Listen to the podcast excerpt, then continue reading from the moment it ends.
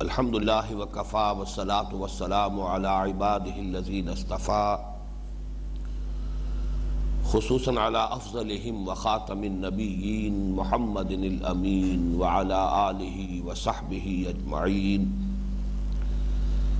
أما بعد فأعوذ بالله من الشيطان الرجيم بسم الله الرحمن الرحيم يا أيها الذين آمنوا لا تقولوا راعنا وقولوا انظرنا واسمعوا وللكافرين عذاب أليم ما يود الذين كفروا من أهل الكتاب ولا المشركين أن ينزل عليكم من خير من ربكم والله يختص برحمته من يشاء والله ذو الفضل العظيم ما ننسخ من آية أو ننسها نأتي بخير منها أو مثلها ألم تعلم أن الله على كل شيء قدير ألم تعلم أن الله له ملك السماوات والأرض وما لكم من دون الله من ولي ولا نصير أم تريدون أن تسألوا رسول رسولكم كما سئل موسى من قبل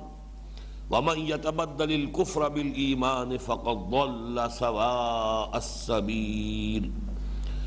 ود كثير من أهل الكتاب لو يردونكم من بعد إيمانكم كفارا حسدا من عند أنفسهم حسدا من عند أنفسهم من بعد ما تبين لهم الحق.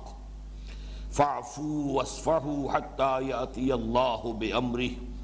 ان اللہ على كل شيء قدیر واقیموا الصلاة وآتوا الزکاة وما تقدموا لأنفسكم من خير تجدوه عند الله ان اللہ بما تعملون بصیر وقالوا لن يدخل الجنة إلا من كان هودا أو نصارا تلك أمانيهم قل هاتوا برهانكم إن كنتم صادقين.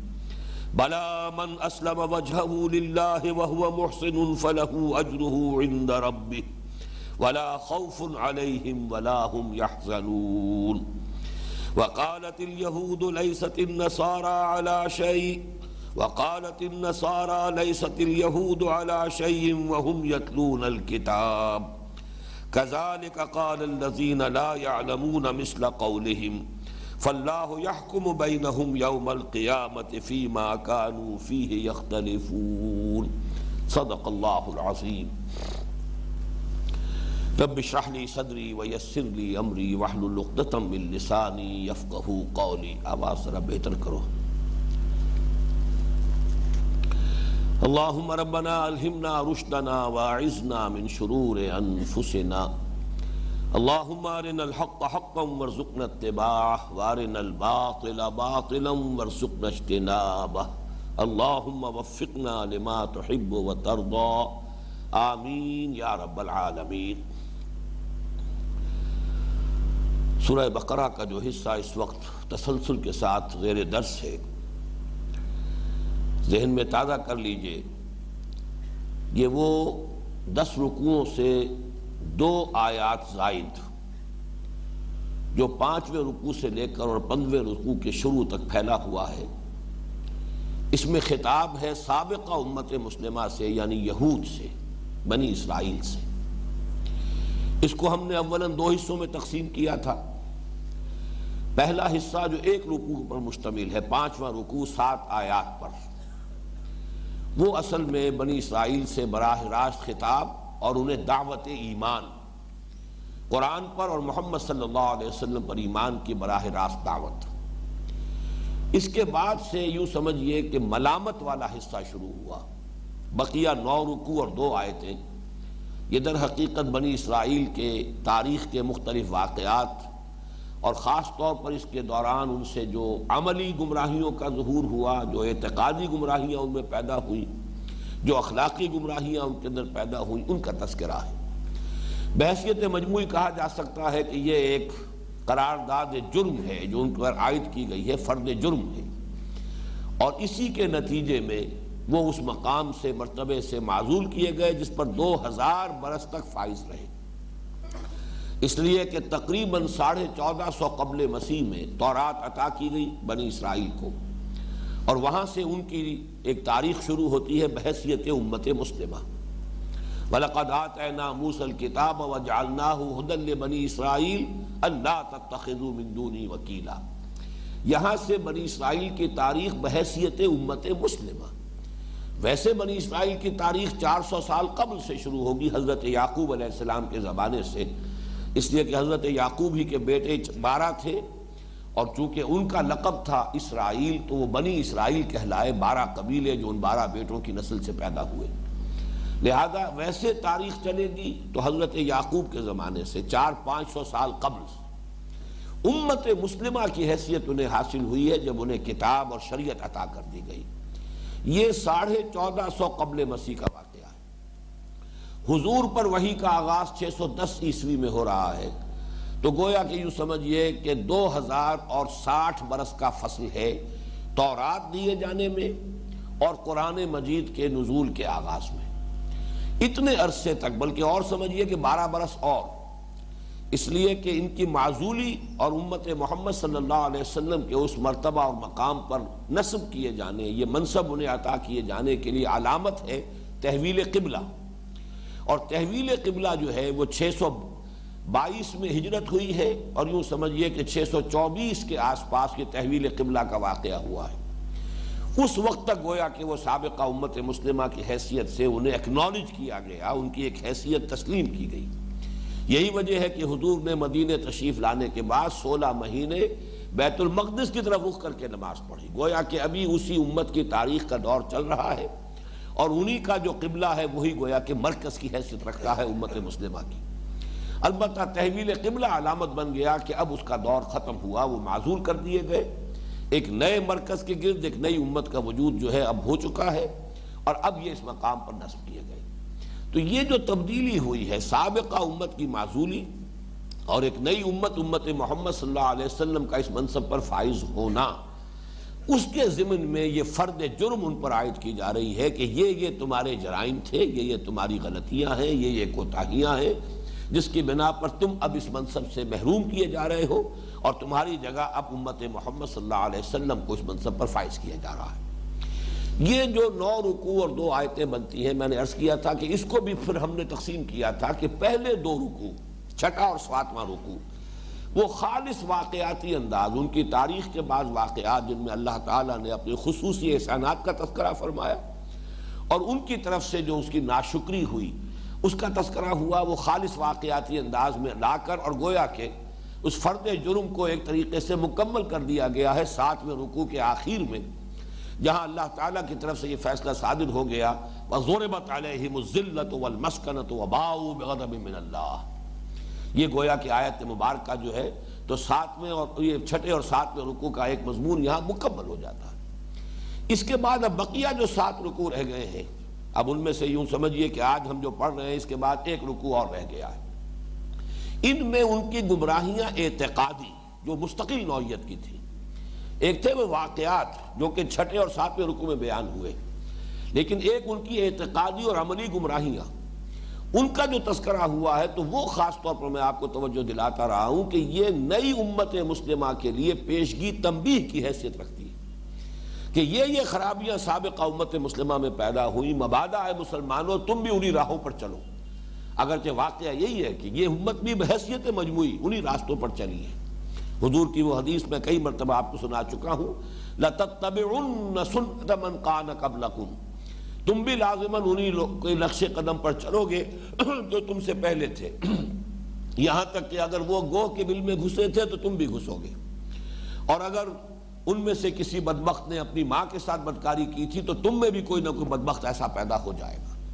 جس پر کہ پھر صحابہ نے پوچھا، الیہود و النصارہ؟ حضور کیا آپ یہود اور نصارہ کے بارے میں فرما رہے ہیں کہ ہم بھی اور ہماری امت بھی انہی کے نقش قدم کی پیروی کرے گی؟ آپ نے فرمایا، فمن، وہ نہیں تو اور کون؟ ظاہر بات ہے تم سے پہلے کی امت مسلمہ وہ تھے، ان کے پاس بھی کتاب تھی، وہ بھی ایک جلیل القدر پیغمبر کے امتی تھے، پھر ان کے ہاں تو انبیاء کا تار ٹوٹا نہیں چودہ سو برس تک۔ کم سے کم یہ کہ حضرت مسیح علیہ السلام تک تو وہ سلسلہ مسلسل جاری رہا ہے۔ پھر اس کے بعد چھ سو برس کا ایک وقفہ ہے فطرت النبوت کا، اور اس کے بعد آخری نبوت حضور کی ہے صلی اللہ علیہ وسلم۔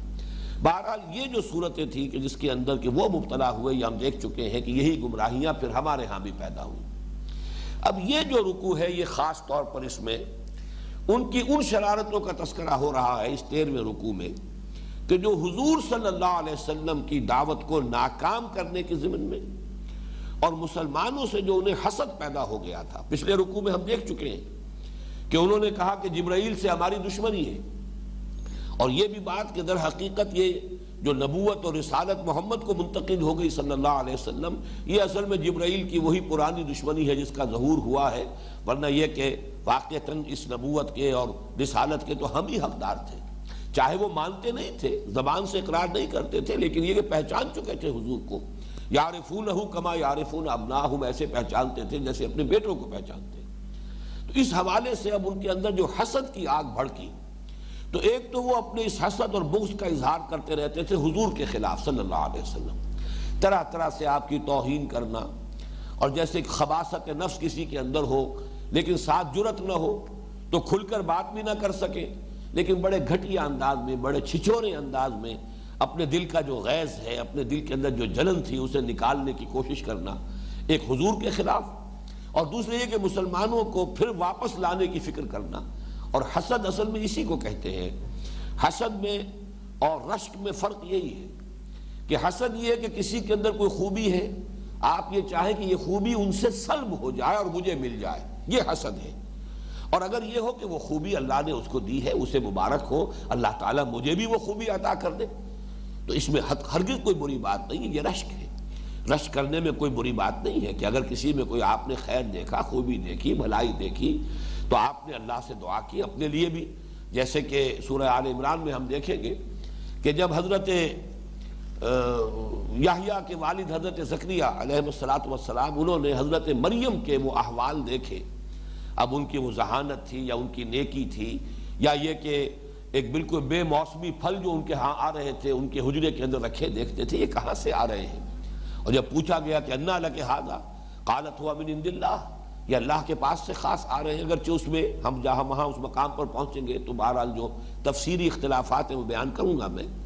لیکن یہ کہ جو بھی ان کے اندر نیکی، تقوی، طہارت، پھر یہ کہ رشد، ذہانت، فہم تفقو اس کی جو مشاہدہ ہوا حضرت ذکریہ کو، تو فوراً اللہ تعالیٰ کی طرف متوجہ ہوئے، اللہ مجھے بھی ایسی اولاد عطا فرما دے۔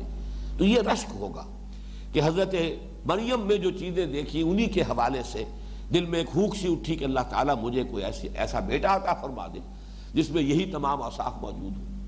تو رشک بری شے نہیں ہے، وہ تو بہرحال ایک محمود صفت ہے۔ اس سے تو انسان کے اندر خیر کے لیے، بھلائی کے لیے ایک رجحان پیدا ہوتا ہے۔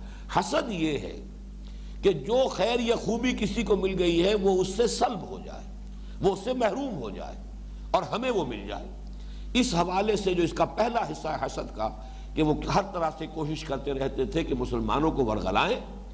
اور ہم تو ڈوبے ہیں سنم تم کو بھی لے ڈوبیں گے۔ جیسے کہ ابلیس کا یہی طرز عمل ہے۔ وہ خود راندہ درگاہ ہوا، اللہ تعالیٰ کے حکم کی نافرمانی کر کے۔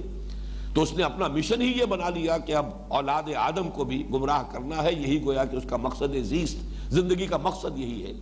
اسی طریقے سے ان یہودیوں کے یہ تمام ہتھ کنڈے تھے۔ مسلمانوں کو کسی طور سے اس نعمت عظما سے اس نعمت کمرہ سے محروم کرنے کی کوشش۔ اس رکوع میں خاص طور پر ان اس, اس قسم کی چیزوں کا تذکرہ ہو رہا ہے۔ یا ایوہ الذین آمنوا لا تقولوا رائنا اے ایمان والو یا اے ایمان کے دعوے دارو تم رائنا مت کہا کرو۔ وقول انظرنا۔ تم کہا کرو انظرنا۔ وسمعو اور توجہ سے سنا کرو۔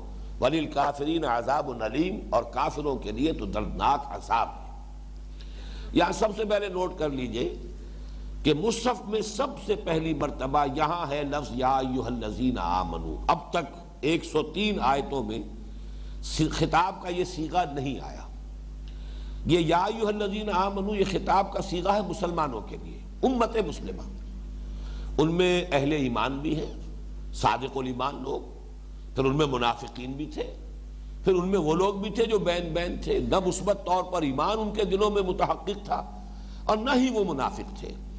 بالکل وہ بات جو سورہ حجرات کی آیت نمبر چودہ میں آئی ہے، قالت العراب آمنا قل لم تؤمنوا ولكن قولوا اسلمنا۔ یہ بدو کہہ رہے ہیں کہ ہم ایمان لے آئے، نبی ان سے کہہ دیجیے کہ تم ایمان ہرگز نہیں لائے ہو، تم یہ کہہ سکتے ہو کہ ہم اسلام لے آئے، ہم نے اطاعت قبول کر لی۔ تو ایسے مسلمان بھی تھے کہ جن کا اسلام جو ہے وہ قابل قبول تھا۔ اس میں کوئی دھوکہ نہیں تھا فریب نہیں تھا، کوئی جھوٹ نہیں تھا۔ بلکہ یہ کہ بہرحال جب انہوں نے دیکھا کہ ہمارے قبیلے کے اہم لوگ ایمان لے آئے، وہ بھی ایمان لے آئے۔ دھوکہ دینے کی نیت نہیں تھی۔ لیکن یہ کہ وہ جو مثبت طور پر یقین دل میں پیدا ہو جانا ہے، وہ بھی ابھی انہیں حاصل نہیں ہوا تھا۔ لم تؤمنوا ولكن قولوا اسلمنا ولما يدخل الايمان في قلوبكم ابھی تک ایمان تمہارے دلوں میں داخل نہیں ہوا۔ یعنی امت میں یوں سمجھئے کہ تین قسم کے طبقات تھے۔ یا تو یہ زیرو لیول جو ہے دل کے اندر وہ زیرو لیول تھا کہ نہ ایمان، نہ نفاق۔ یا پھر یہ کہ منفی نفاق ہے اور نفاق کے بے شمار مدارج ہوں گے۔ وہ سید المنافقین، عبداللہ ابن عبی سب سے بڑا منافق۔ لیکن یہ کہ اس سے کمتر درجے کے منافق، اس سے کمتر درجے کے منافق، اس سے کمتر درجے کے منافق۔ اسی طرح مثبت طرف جانب آئی ہے تو یہ مثبت جو ہے ایمان ہے۔ تو ایمان کے بھی درجات بے شمار ہیں۔ ابو بکر صدیق ہے، رضی اللہ تعالیٰ عنہ، وہ سید المومنین ہے۔ پھر یہ کہ بہرحال درجہ بدرجہ تمام صحابہ کو ایمان حاصل ہے۔ تو یہ تمام لوگ جو ہے یا ایوہ الذین آمنو، ان سے، ان لفظ سے جب خطاب ہوتا ہے، ان الفاظ سے، تو وہ تمام لوگ مراد ہوتے ہیں۔ اور یہ دیکھنا ہوتا ہے قرآن مجید میں سیاق و سباق کے ذریعے۔ آگے پیچھے کس سے گفتگو ہو رہی ہے؟ اس لیے کہ قرآن حکیم میں جہاں بھی منافقین سے خطاب ہوا ہے، وہ بھی کہیں یا ایوہ الذین نافقو یا یا ایوہ المنافقون، یہ الفاظ قرآن میں کہیں نہیں آئے۔ ان سے بھی خطاب ہوتا تھا، یا الذین آمن اس لیے کہ بارہ ایمان کے مدعی وہ بھی تھے، دعوے دار وہ بھی تھے۔ تو ایک تو یہ کہ اس کو نوٹ کیجیے، اٹھاسی مرتبہ قرآن مجید میں یا الذین آمنو کے الفاظ آئے ہیں۔ مسلمانوں کو مخاطب کیا ان الفاظ کے ساتھ۔ اس کے علاوہ جو بہت اہم بات ہے وہ یہ ہے کہ پورا مکی قرآن اس سے خالی ہے۔ ایک استثناء ہے صرف اور سورہ حج۔ سورہ حج کی جو وہ آخری سے پہلی آیت ہے، یا ایوہ الذین آمنوا رکعوا واسجدوا وعبدوا ربکم وفعلوا الخیر لعلکم تفلحون۔ یہ کہا جا سکتا ہے واحد استثناء ہے، ورنہ کسی مکی صورت میں یا ایوہ الذین آمنوا کا خطاب کا صیغہ نہیں آیا۔ جہاں اللہ تعالیٰ نے بڑی شفقت کے ساتھ، عنایت کے ساتھ، محبت کے ساتھ مسلمانوں سے خطاب فرمایا ہے، وہاں بھی ذرا سا فرق ہے۔ یا عبادی الذین آمنوا قل یا عبادی الذین آمنوا تو یا عبادی الذین آمنوا کے الفاظ آ گئے، لیکن یہ کہ یا ایوہ الذین آمنوا یہ الفاظ معین طور پر در حقیقت یہ امت مسلمہ کے کے لیے ہے اور جیسا کہ میں نے عرض کیا، اس کو اس کے ساتھ آپ جوڑ لیجیے۔ کہ امت کی تشکیل جو ہوئی ہے، اس کی علامت ہے در حقیقت تحویل قبلہ۔ اب وہ منصب پر فائز کی جا رہی ہے امت۔ کورونیشن میں کہا کرتا ہوں اسے کہ جیسے تاج پوشی ہوتی تھی کسی کی کہ اب اس کی، اس کے شہنشاہی اور تخت پر بیٹھنے کی ایک رسم ادا کی جا رہی ہے، تاج پوشی ہو رہی ہے۔ یا ہمارے ہاں پرانی جو قبائلی زندگی ہے، اس میں وہ جو ہے پگڑی باندھی جاتی ہے اور دستار بندی ہوتی ہے کسی خاندان کے اندر کہ اب اس خاندان کا بزرگ یہ ہے۔ تو یوں سمجھئے کہ امت مسلمہ کی جو کورونیشن ہوئی ہے اور ایک امت مسلمہ کی حیثیت سے اسے منصب پر فائز کیا گیا ہے، اس کی علامت ہے تحویل قبلہ۔ اور یہ ظاہر بات ہے کہ یہ تو پھر مدنی دور میں ہوا ہے۔ تو مدنی صورتوں میں اٹھاسی مرتبہ آپ کو یہ سیغہ ملے گا، اگرچہ جیسا کہ میں نے عرض کیا ایک ایکسپشن ہے اور وہ سورہ حج کی آیت۔ آپ اسے یہ بھی کہہ سکتے ہیں ایکسپشن پروو دی رول کوئی استثناء اگر ہو تو در حقیقت اس سے قاعدہ کلیات اور مزید ثابت ہو جاتا ہے۔ لیکن دوسری بات یہ بھی ہے کہ سورہ حج کے بارے میں اختلاف رائے ہے کہ آیا یہ مکی ہے یا مدنی ہے۔ بہت سے لوگوں کی رائے یہ ہے کہ وہ صورت مدنی ہے۔ اگرچہ ذاتی طور پر میری رائے وہ نہیں ہے۔ میری رائے میں سورت جو ہے، سورہ حج اکثر و بیشتر حصہ اس کا جو ہے مکی ہے۔ البتہ کچھ آیات اسنائے سفر میں، سفر ہجرت کے دوران نازل ہوئی ہیں۔ وہ جو درمیان میں اس کا حصہ آیا ہے، اذن للذین یقاتلون بانہم ظلموا وان اللہ علی نصرہم لقدیر۔ یہ آیات جو ہے، چار پانچ آیات ہیں۔ ان کے بارے میں یہ حضرت عبداللہ ابن عباس رضی اللہ تعالی عنہما کا یہ اثر مجھے مل گیا کہ یہ آیات نازل ہوئی ہیں اسنائے سفر ہجرت میں۔ یعنی انہیں نہ مکی کہہ سکتے ہیں، نہ مدنی کہہ سکتے ہیں۔ وہ تو آپ کے اس سفر کے دوران نازل ہوئی۔ اسی طریقے سے ایک آخری دو آیات کے بارے میں بھی یہ گمان کیا جا سکتا ہے۔ یا ایوہ الذین آمنوا رکعوا واسجدوا وعبدوا ربکم وفعلوا الخیر لعلکم تفلحون وجاہدوا فی اللہ حق جہادہ الى آخر الآیہ۔ یہ بھی یا تو اس سفر ہی میں نازل ہوئی ہے یا ہو سکتا ہے کہ یہ مدنی آیات واللہ عالم بہرحال یہ واحد استثناء ہے، ورنہ پورے مکی قرآن میں جو دو تہائی ہے قرآن کا، یا ایوہ الذین آمنوا کے الفاظ آپ کو نہیں ملیں گے۔ یہ الفاظ در حقیقت ہے کہ جو امت مسلمہ سے خطاب کا سیغہ ہے۔ اور یہ مدنی صورتوں ہی میں صرف یہ لفظ یہ الفاظ استعمال ہوئے یا ایوہ الذین آمنوا لا تقولوا رائنا اب اس کے پس منظر میں ایک واقعہ ہے۔ جیسا کہ آپ کو معلوم ہے کہ ہر زبان میں، ہر تہذیب میں کچھ مجلسی الفاظ ہوتے ہیں، آداب ہوتے ہیں، ان کے اندر اس کے لیے خصوصی الفاظ استعمال کیے جاتے ہیں۔ اگر کہیں کوئی صاحب گفتگو کر رہے ہو فرض کیجیے آپ کی سمجھ میں بات نہیں آئی، تو جیسے آپ انگریزی میں کہتے ہیں بیگ یو پارڈن پارڈن بھی یعنی یہ کہ میں بات آپ کی سمجھا نہیں ہوں، ذرا دہرا دیجیے۔ میں شاید متوجہ نہیں تھا یا یہ کہ آپ کی بات اپنی جگہ واضح نہیں ہو پائی ہے۔ اس طرح کے الفاظ جو ہیں عربوں کے ہاں تھے کہ اگر کسی مجلس میں بیٹھے ہیں تو جن صاحب نے خطاب کیا ہے یا بات کہی ہے، اب ظاہر بات ہے کہ ادھر اگر رخ تھا تو ادھر والوں کی سمجھ میں نہیں آئی بات۔ اور انہوں نے کہا کہ رائنا رائنا مراعات سے، باب مفادہ ہے مراعات، اور اس سے یہ یہ گویا کہ سیغ امر ہے۔ ذرا ہمارا لحاظ فرمائیے، ہمارا خیال فرمائیے، ہماری رعایت فرمائیے یعنی ہماری طرف بھی توجہ فرمائیے۔ اس بات کو ذرا ہمارے لیے مزید واضح کر دیجیے۔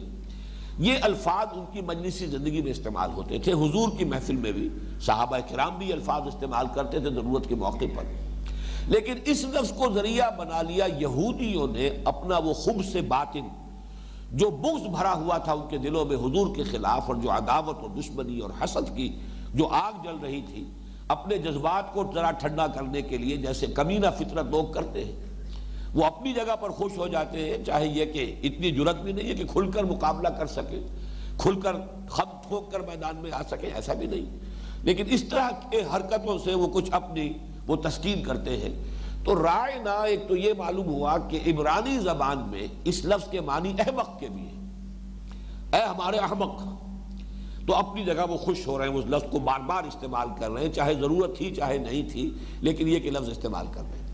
اور ذرا سا اس کو اپنی زبان میں تھوڑا سا لوچ دے کر رائنا، وہ رائنا گویا کہ وہ زیر کو ذرا سے کھینچ دے کہ تو یہ بن جائے گا ہمارے چڑواہے یہ بھی گویا کہ ایک بڑا توہین آمیز خطاب کا انداز ہو سکتا تھا۔ تو وہ یہودی حضور کی مجلس میں آ کر یہ انداز اختیار کرتے تھے۔ اور یہ بھی نوٹ کر لیجیے کہ یہود ہی کے زیر اثر تھے در حقیقت منافقین۔ یہ نفاق کا پودا جو ہے، میں نے بارہا یہ الفاظ استعمال کیے ہیں کہ جیسے آپ دیکھتے ہو کہ بڑے بڑے تناور درخت بھی ہیں، نیچے جو انڈر گروتھ کہلاتی ہے، اسی کے نیچے جو ہے کچھ جھاڑ، جھکاڑ، کچھ چھوٹے چھوٹے پودے جو ہیں درختوں کے اس سائے کے اندر اور پروان چڑھ رہے ہوتے ہیں۔ تو منافقت اور نفاق کی جو انڈر گروتھ تھی، یہ ان یہودیوں ہی کے زیر اثر، انہی کے زیر سایہ یہ پروان چڑھی۔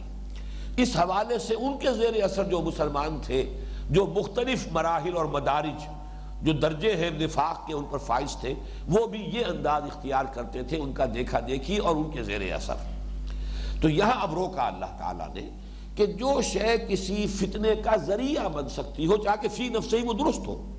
لیکن اگر وہ فتنے کا سبب بنتی ہے، فتنے کا ذریعہ بنتی ہے، تو اس کو ترک کر دینا چاہیے۔ اس سے پھر اصول نکالے ہیں فقہا نے۔ کہ کوئی شے مباح ہے، فی الاصل مباح ہے، جائز ہے، اس کی کوئی حرمت ثابت نہیں ہے۔ لیکن اگر کسی وقت اس کے اندر کوئی ایسی بات پیدا ہو جائے کہ اس سے دشمن فائدہ اٹھا سکتا ہو یا اس سے کوئی فتنہ جو وجود میں آ سکتا ہو تو اس کو ترک کر دینا لازم ہو جائے گا۔ جیسے کہ یہاں فرمایا گیا، مت کہو رائنا۔ اب رائنا کہنے میں کسی شخص کی نیت صحیح ہے اور وہ لفظ صحیح جو مجلسی آداب ہے، اس کے مطابق استعمال کر رہا ہے تو ہرگز اس میں کوئی قباحت نہیں تھی۔ لیکن اس کو روک دیا گیا۔ لا تقولوا رائنا اس لفظ ہی کو تم اپنی مجلسی جو لغت ہے، اس سے خارج کر دو۔ اپنی گفتگو ہی سے اس کو نکال دو کہ جہاں پر انہوں نے اپنے لیے فتنہ پیدا کرنے کا امکان پیدا کیا ہے۔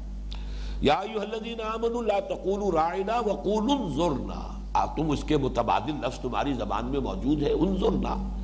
ہماری طرف توجہ فرمائیے۔ نظرہ ینظرو دیکھنے کے معنی میں بھی آتا ہے، اسی سے لفظ انتظار بنا ہے۔ افتعال ہے، باب افتعال ہے، نظرہ سے انتظار۔ تو ہمارا، ہمیں محلت دیجیے، ذرا ذرا انتظار فرمائیے۔ ابھی آپ آگے نہ بڑھیے ذرا، ابھی ہمیں بات سمجھنی ہے، ذرا دوبارہ اس کا اعادہ فرما دیجیے۔ تو ان ضرور کا، دونوں مفہوم ہو ہماری طرف توجہ فرمائیے۔ ہماری طرف بھی ذرا اتفاق فرمائیے۔ یا یہ کہ ذرا ہمیں مہلت دیجیے۔ جیسے کہ سورہ حدید میں آیا ہے، یوم یقول المنافقون والمنافقات للذین آمنوا انظرونا نقتبس من نورکم جس دن کے منافق مرد اور منافق عورتیں اہل ایمان سے کہیں گے کہ ذرا ہمیں مہلت دو، ہمارا انتظار کرو۔ تمہیں جو نور عطا ہوا ہے، تم تو اس کی روشنی میں اپنا راستہ تیزی سے تم قدم اٹھاتے ہوئے بڑھتے چلے جا رہے ہو۔ ذرا ہمارا لحاظ کرو، ہمیں ہمارے لیے انتظار کرو۔ ہمیں مہلت دو کہ ہم تمہاری روشنی سے ہم بھی فائدہ اٹھا لیں۔ نقتبس بھی دور تو ان ضرور جو ہے وہ دونوں معنی دے رہا ہے۔ وہاں پر ہمارا انتظار کرو اور یہاں پر انظر نہ ہماری طرف نگاہ التفات فرمائیے۔ ذرا ہماری طرف بھی متوجہ ہو جائیے یا یہ کہ ذرا انتظار کیجیے، توقف کیجیے۔ وقول انظرنا واسمعون۔ اور سنا کرو توجہ کے ساتھ۔ یہاں در حقیقت یہ اسمعو جو لایا گیا فعل عبر، کہ کم سے کم ہونا چاہیے ایسا کہ تمہیں یہ کہنے کی ضرورت پیش آئے۔ اگر تم ہمتن گوش رہو گے حضور کی محفل میں بیٹھ کر اور پوری طرح توجہ کے ساتھ سنو گے، تو تمہیں کہنے کی ضرورت نہیں پیش آئے گی۔ یہ تو اصل میں اگر تمہاری اپنی توجہ جو ہے وہ کہیں منقسم ہوتی ہے تو پھر زیادہ مواقع پیدا ہو جاتے ہیں رائنا کہنے کے۔ بہرحال رائنا کو تو تم اپنی لغت سے خارج کرو۔ باقی یہ کہ جہاں کہنا ہو، وہاں انظرنا کہو۔ تاکہ یہ کہ وہ ممیز ہو جائیں۔ اس کے بعد بھی، اس آیت کے اترنے کے بعد بھی اگر کسی نے کہا، تو صاف ظاہر ہو گیا کہ اس کی نیت کے اندر خباست ہے، شرارت ہے۔ نیت میں فساد ہے۔ لہذا ان کو ممیز کرنے کے لیے یہ حکم اہل ایمان کو دے دیا گیا۔ یا ایوہ الذین آمنوا لا تقولوا رائنا وقول انظرنا واسمعوا اور توجہ سے سنا کرو۔ وللکافرین عذاب علیم اور کافروں کے لیے، نافرمانوں کے لیے، جو اس حکم کے آنے کے بعد یہاں کافرین سے مراد، جو اس حکم سے سرتابی کریں گے۔ اب اس وضاحت کے بعد بھی جو اپنی اس روش کے اوپر قائم رہیں گے اسناد کریں گے، اس کا اعادہ کریں گے، ان کے لیے بہت دردناک عذاب ہے۔ یہی پر مفسرین نے ایک مثال بھی دی ہے کہ جیسے کوئی چیز اصلا مباح ہو، جائز ہو، صحیح ہو، لیکن فتنے کے خوف سے وہ نہ کیا جائے۔ حضور صلی اللہ علیہ وسلم کا مشہور واقعہ ہے کہ آپ نے حضرت عائشہ سے یہ فرمایا کہ یہ جو خانہ کعبہ کی تعمیر ہے، یہ اصل بنائے ابراہیمی جو ہے، اس اساس سے ذرا ہٹی ہوئی ہے۔ چنانچہ یہ حتیم کا حصہ جو ہے، اس کا، یہ در حقیقت کعبے کا کا حصہ ہے۔ لیکن جب قریش نے اس کی تعمیر کی تھی اپنے خاص دور میں تو وہاں چونکہ ان کے پاس چھت کے ڈالنے کا جو سامان تھا روفنگ میٹیریل وہ چونکہ کم ہو گیا تھا ان کا ذرا سا حصہ باہر چھوڑ دیا جائے، کوئی حرج نہیں ہے، باقی کو انہوں نے چھت چھت اس کے اوپر ڈال دی۔ حضور نے کہا کہ اگر مجھے تیری قوم کے فتنے میں مبتلا ہونے کا اندیشہ نہ ہوتا، حضرت عائشہ سے خطاب فرما رہے ہیں اور تیری قوم سے مراد ہے مکے والے، اور ظاہر بات ہے کہ وہی لوگ کہ جو اس کے متولی رہے تھے اتنے عرصے، اب وہ لوگ پوری تاریخ سب جاننے والے نہیں بھی ہے وہ تو جو چیز دیکھتے چلے آئے ہیں در حقیقت اسی کو تقدس حاصل ہو گیا ان کی نگاہ میں۔ اب اگر میں اسے منہدم کروں گا تو ہو سکتا ہے فتنہ کھڑا ہو جائے کہ محمد نے صلی اللہ علیہ وسلم اللہ کا گھر گرا دیا۔ تو میں صرف اس فتنے کے خوف کی وجہ سے اس سے رکا ہوا ہوں۔ اگر مجھے تیری قوم کے فتنے میں مبتلا ہونے کا اندیشہ نہ ہوتا تو میں اسے ایک مرتبہ شہید کر کے پورے عمارت کو صحیح بنیادوں کے اوپر دوبارہ تعمیر کر دیتا۔ تو معلوم ہوا کہ یہ اصول کی حیثیت سے یہ بات جو ہے یہاں سے بھی ہمیں معلوم ہو رہی ہے، جہاں سیرت کے اس واقعے سے اس کی تائید ہوئی، لیکن قرآن مجید میں اس اصول کے لیے یہ مقام ہے گویا کہ منات ہے اس کا۔ اسی پر اس کا سارا دار و مدار ہے کہ یا الذین آمنوا لا تقولوا رائنا وقولوا انظرنا واسمعوا وللکافرین عذاب علیم۔ ما يود الذين كفروا من اهل الكتاب ولا المشركين ان ينزل عليكم من خير من ربكم والله يختص برحمته من يشاء والله ذو الفضل العظيم اور نہیں چاہتے ہرگز یہ کافر لوگ نہ وہ جو اہل کتاب میں سے تھے، نہ وہ جو مشرقین میں سے تھے۔ یعنی یہ کفار کی اب دو کیٹیگریز معین ہو رہی ہیں۔ ایک کافر وہ تھے کہ جو پرانے امیین، جو عرب کے پرانے مشرقین تھے۔ ایک ان میں سے جو لوگ اڑے رہے کفر پر، اور ایک یہ اہل کتاب کے جو بہرحال تورات کے یا جو عیسائی ہیں، وہ انجیل کے بھی ماننے والے تھے، حضرت عیسیٰ کو بھی مانتے تھے۔ چاہے انہوں نے، انہیں الوحیت میں شامل کر دیا تھا، خدا کا بیٹا بنا دیا تھا۔ ان دونوں میں سے جو کافر ہیں، اور یہاں اب اچھی طرح سمجھ لیجیے، وہ جو کفر پر اڑ گئے ہیں۔ ایک وہ کافر ہوتا ہے جس تک بات ابھی پہنچی نہ ہو۔ ظاہر بات ہے، جب بات پہنچی نہیں، دعوت پہنچی نہیں، اس پر حق کا انکشاف نہیں ہوا۔ اس کا معاملہ اور ہے۔ قانون وہ بھی کافر ہے، یہ بھی کافر ہے۔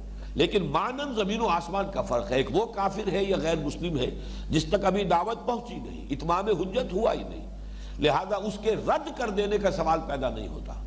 اور ایک وہ کافر ہے جس کے سامنے دعوت پہنچی ہے، اتمام حجت کر دیا گیا ہے، حق واضح ہو گیا ہے، دل نے گواہی دے دی ہے کہ یہ حق ہے اور پھر بھی وہ کسی تعصب کی بنا پر، تکبر کی بنا پر، حسد کی بنا پر، ہر دھرمی کی بنا پر وہ اپنے اس کفر پر اڑا ہوا ہے۔ یہاں یہ دوسری قسم کے کافر ہیں جو مراد ہیں۔ چنانچہ سورہ بقرہ کے پہلے ہی رکوع میں جو آخری مضمون آیا تھا، ان الذين كفروا سواء عليهم انذرتهم ام لم تنذرهم لا يؤمنون ختم الله على قلوبهم وعلى سمعهم وعلى ابصارهم غشاوه ولهم عذاب عظيم تو ظاہر ہے کہ یہ پہلے قسم کے کافروں کی بات نہیں ہے۔ ابھی تو بے شمار کافر ایسے تھے ان میں سے کہ جو بعد میں ایمان لے آئے۔ پورا جزیرہ نما عرب ہے، اس میں کونے کونے سے لوگ ایمان لے آئے۔ ابھی تک دعوت ان تک پہنچی نہیں تھی۔ جب دعوت پہنچی، انہوں نے قبول کر لیا۔ اگرچہ اس وقت تک وہ بھی کافر تھے، لیکن زمین و آسمان کا فرق ہے ان کافروں میں۔ اور مکے کے وہ لوگ قریش، جن پر کہ حضور نے یوں سمجھئے کہ بارہ برس تک دعوت دے کر اتمام حجت کا آخری درجے میں حق ادا کر دیا تھا۔ اب ظاہر بات ہے کہ وہ جو اڑ گئے تھے اپنے کفر پر، اس میں تعصب ہر دھرمی تکبر، اس کے سوا اور کوئی سبب نہیں تھا۔ لہذا ان کے بارے میں فرمایا کہ اے نبی، برابر ہے ان کے حق میں۔ اب آپ انذار فرمائیں یا نہ فرمائیں یا ایمان لانے والے نہیں ہیں۔ اب تو ان کے دلوں پر اللہ تعالیٰ نے مہر کر دی ہے اور ان کی آنکھوں پر پردے ڈال دیے ہیں کہ کانوں پر بھی مہر کر دی گئی۔ تو انہی کے بارے میں یہاں فرمایا، ما یود الذین کفروا من اہل الكتاب والمشرکین اہل کتاب کے بارے میں یہاں ایک اشتباہ ہو سکتا ہے کہ ابھی تو ان سے براہ راست گفتگو شروع ہی ہوئی ہے۔ فوراً ہی اتنی جلدی کیسے ان کے بارے میں یہ فتویٰ دے دیا گیا؟ اس کی وجہ یہ ہے کہ انہیں پہچاننے میں سرے سے کوئی دیر لگی ہی نہیں۔ جہاں تک مکے کے لوگوں کا تعلق تھا، ان کے لیے نبوت کا تصور ہی بڑی نئی بات تھی۔ حضرت اسماعیل علیہ السلام کے بعد سے لے کر یوں سمجھئے کہ ڈھائی ہزار برس بیت چکے تھے کہ کوئی نبوت، کوئی رسالت کا تذکرہ ہی نہیں تھا ان کے۔ لہذا ان کے لیے تو ان میں سے ہر شے بالکل جیسے کوئی نئی بات ماننے والی بات ہے۔ ان کے لیے تو ہر شے جو ہے ہر تصور جو ہے، وہ نیا تھا۔ اس لیے سورہ شعبہ میں سورہ شورہ میں جو فرمایا گیا کہ قبر علی المشرکین ما تدعوہم الیہ۔ اے نبی، آپ ان مشرکین کو جس بات کی طرف بلا رہے ہیں، ان پر بہت بھاری ہے۔ ان کے لیے آسان نہیں ہے ماننا، اس لیے کہ ان چیزوں سے واقف ہی نہیں۔ اہل کتاب کا معاملہ یہ نہیں تھا۔ اہل کتاب تو منتظر تھے۔ نبوت کا انتظار کر رہے تھے آخری نبوت کا۔ چنانچہ جو سب سے پہلے جو چھ افراد ایمان لائے ہیں، وہ سن دس ہی کا موسم حج ہے، جب حضور واپس آئے ہیں طائف سے۔ اور اس کے بعد جو ہے، انتہائی مایوسی کی کیفیت تھی اس وقت تک۔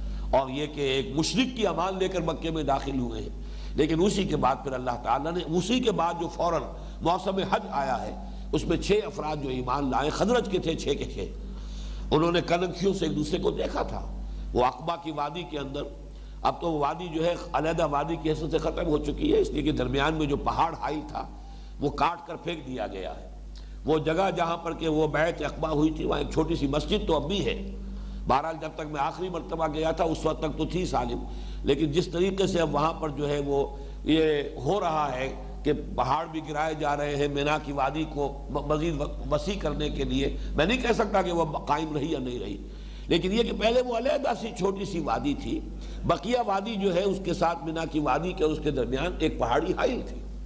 میں نے خود وہ پہاڑی دیکھی ہے، اس لیے کہ میں نے جب یہ سن ستر میں سن چوہتر میں پہلی مرتبہ ہم نے تلاش کیا ہے اس جگہ کو، اس لیے کہ سیرت میں پڑھا تھا۔ اور ساتھ ہی جو حضرت سید احمد بریلوی رحمت اللہ علیہ کی سیرت ہے، اس میں یہ تذکرہ تھا۔ کہ ان کے ساتھ جو لوگ حج کرنے گئے تھے، انہوں نے وہی اسی مقام پر جا کر بیعت کی تھی سید صاحب سے، رحمہ اللہ۔ تو میں نے اس اس جگہ کو دیکھنا چاہا، تلاش کیا تو جگہ مل گئی۔ اور وہاں ترکی دور کی بنی ہوئی ایک مسجد بھی تھی، اس پر کتبہ بھی لگا ہوا۔ ہے بہرحال یہاں جو چھ آدمی تھے جن کے پاس حضور نے جا کر دعوت پیش کی ہے، تو انہوں نے کنکھیوں سے ایک دوسرے کو دیکھا، آنکھوں آنکھوں میں یہ کہا، یہی وہ نبی معلوم ہوتے ہیں جن کا تذکرہ کیا کرتے ہیں ہمارے ہاں یہودی علماء۔ تو ہم کوشش کرو اور سبقت کرو۔ پہلے تم ایمان لے آؤ۔ ایسا نہ ہو کہ یہودی پہلے ایمان لے آئے۔ اس لیے کہ یہودی انہیں یہ کہا کرتے تھے، جیسا کہ ہم پڑھ بھی چکے ہیں۔ کانو یستفتحون۔ وہ تو فتح کی امیدیں کرتے تھے اور اللہ تعالیٰ سے دعائیں کیا کرتے تھے کہ اے اللہ ہم بڑے یہاں پر کمزور ہیں۔ یہ عرب لوگ جو ہے ہمیں دبا لیتے ہیں۔ ہم ان کا مقابلہ کرنے سے قاصد رہتے ہیں۔ تو اس آخری نبی کو بھیجتے ہم اس کے ساتھ ہو کر ان سے جہاد کریں۔ بس فرق یہ ہوا کہ وہ سمجھتے تھے کہ وہ آخری نبی بھی ہم میں سے آئے گا۔ وہ بھی بنی اسرائیل میں سے ہوگا۔ جب اللہ تعالیٰ نے چودہ سو برس تک نبوت ہمارے ہاں جاری رکھی، تو اب وہ آخری نبی کیوں نہیں ہم میں سے آئے گا؟ یہ انہیں مغالتا تھا اور چونکہ اس میں ان کا جو پندار تھا وہ مجروح ہوا ہے۔ لہذا وہ تعصب کے اندر مبتلا ہوئے ہر میں مبتلا ہوئے اور حضور صلی اللہ علیہ وسلم پر ایمان لانے کی بجائے انہوں نے آپ کی مخالفت پر قبر کس لی۔ تو اس حوالے سے جان لیجیے کہ ان پر اتمام حجت میں زیادہ وقت لگانے کی ضرورت نہیں تھی۔ وہ تو چونکہ سب جانتے تھے، منتظر تھے، فوراً پہچان لیا انہوں نے یہ وہی نبی ہے۔ لیکن اس کے بعد کفر پر اڑ گئے۔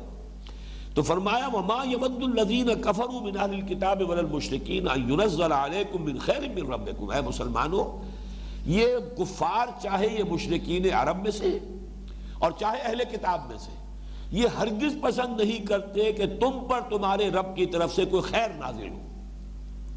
یہاں خیر کے رس پر توجہ کیجیے، یہاں خیر سے مراد کیا ہے؟ اگرچہ خیر جو ہے، دنیا کی خیر کے لیے بھی قرآن مجید میں یہ لفظ آیا ہے۔ اسی حب الخیر لشدید تو دنیا کا مال و اسباب، دولت جو ہے، اس کے لیے بھی خیر کا لفظ آیا ہے قرآن مجید میں۔ لیکن یہاں خیر سے مراد وہی ہے، نبوت ہے، قرآن ہے۔ جیسے کہ سورہ یونس کی آیت میں فرمایا، ہوا خیر مما یجمعون یہ قرآن کہیں بہتر ہے ان تمام چیزوں سے زیادہ قیمتی ہے جو یہ لوگ جمع کر رہے ہیں۔ ساز و سامان جمع کر رہے ہیں، مال و دولت جمع کر رہے ہیں، بڑے اعلیٰ اعلیٰ کپڑے جمع کر رہے ہیں، بڑا عمدہ فرنیچر جمع کر رہے ہیں، فرش فروش کہاں کہاں کہاں سے لا کر گھروں کو سجا رہے ہیں۔ ہوا خیر مما یجمعون۔ ان تمام چیزوں سے کہیں زیادہ قیمتی اور وقی قرآن ہے۔ تو اسی لیے وہ لفظ آیا ہے کہ یہ ہرگز نہیں چاہتے کہ یہ قرآن تم پر نازل کیا جائے۔ ان کے اندر حسد کی آگ جو بھڑکی ہوئی ہے وہ اسی وجہ سے کہ یہ خیر انہیں کیوں عطا ہو گیا؟ واللہ یختص برحمت ہی من یشاء. یہاں پھر نوٹ کیجیے رحمت کا لفظ. سب سے بڑی رحمت اللہ کی ہدایت ہے اور اللہ کی ہدایت کا سب سے بڑا منبع اور سب چشمہ قرآن حکیم ہے۔ یہی نسبت ہے اور یہی ربط ہے۔ الرحمن علم القرآن۔ قرآن مجید کے لیے اللہ تعالیٰ کی صفت رحمانیت کو واضح کیا گیا۔ رحمان کی صفت رحمانیت کا مظہر اتم سب سے بڑا اور نمایاں مظہر قرآن حکیم۔ ہے الرحمن علم القرآن۔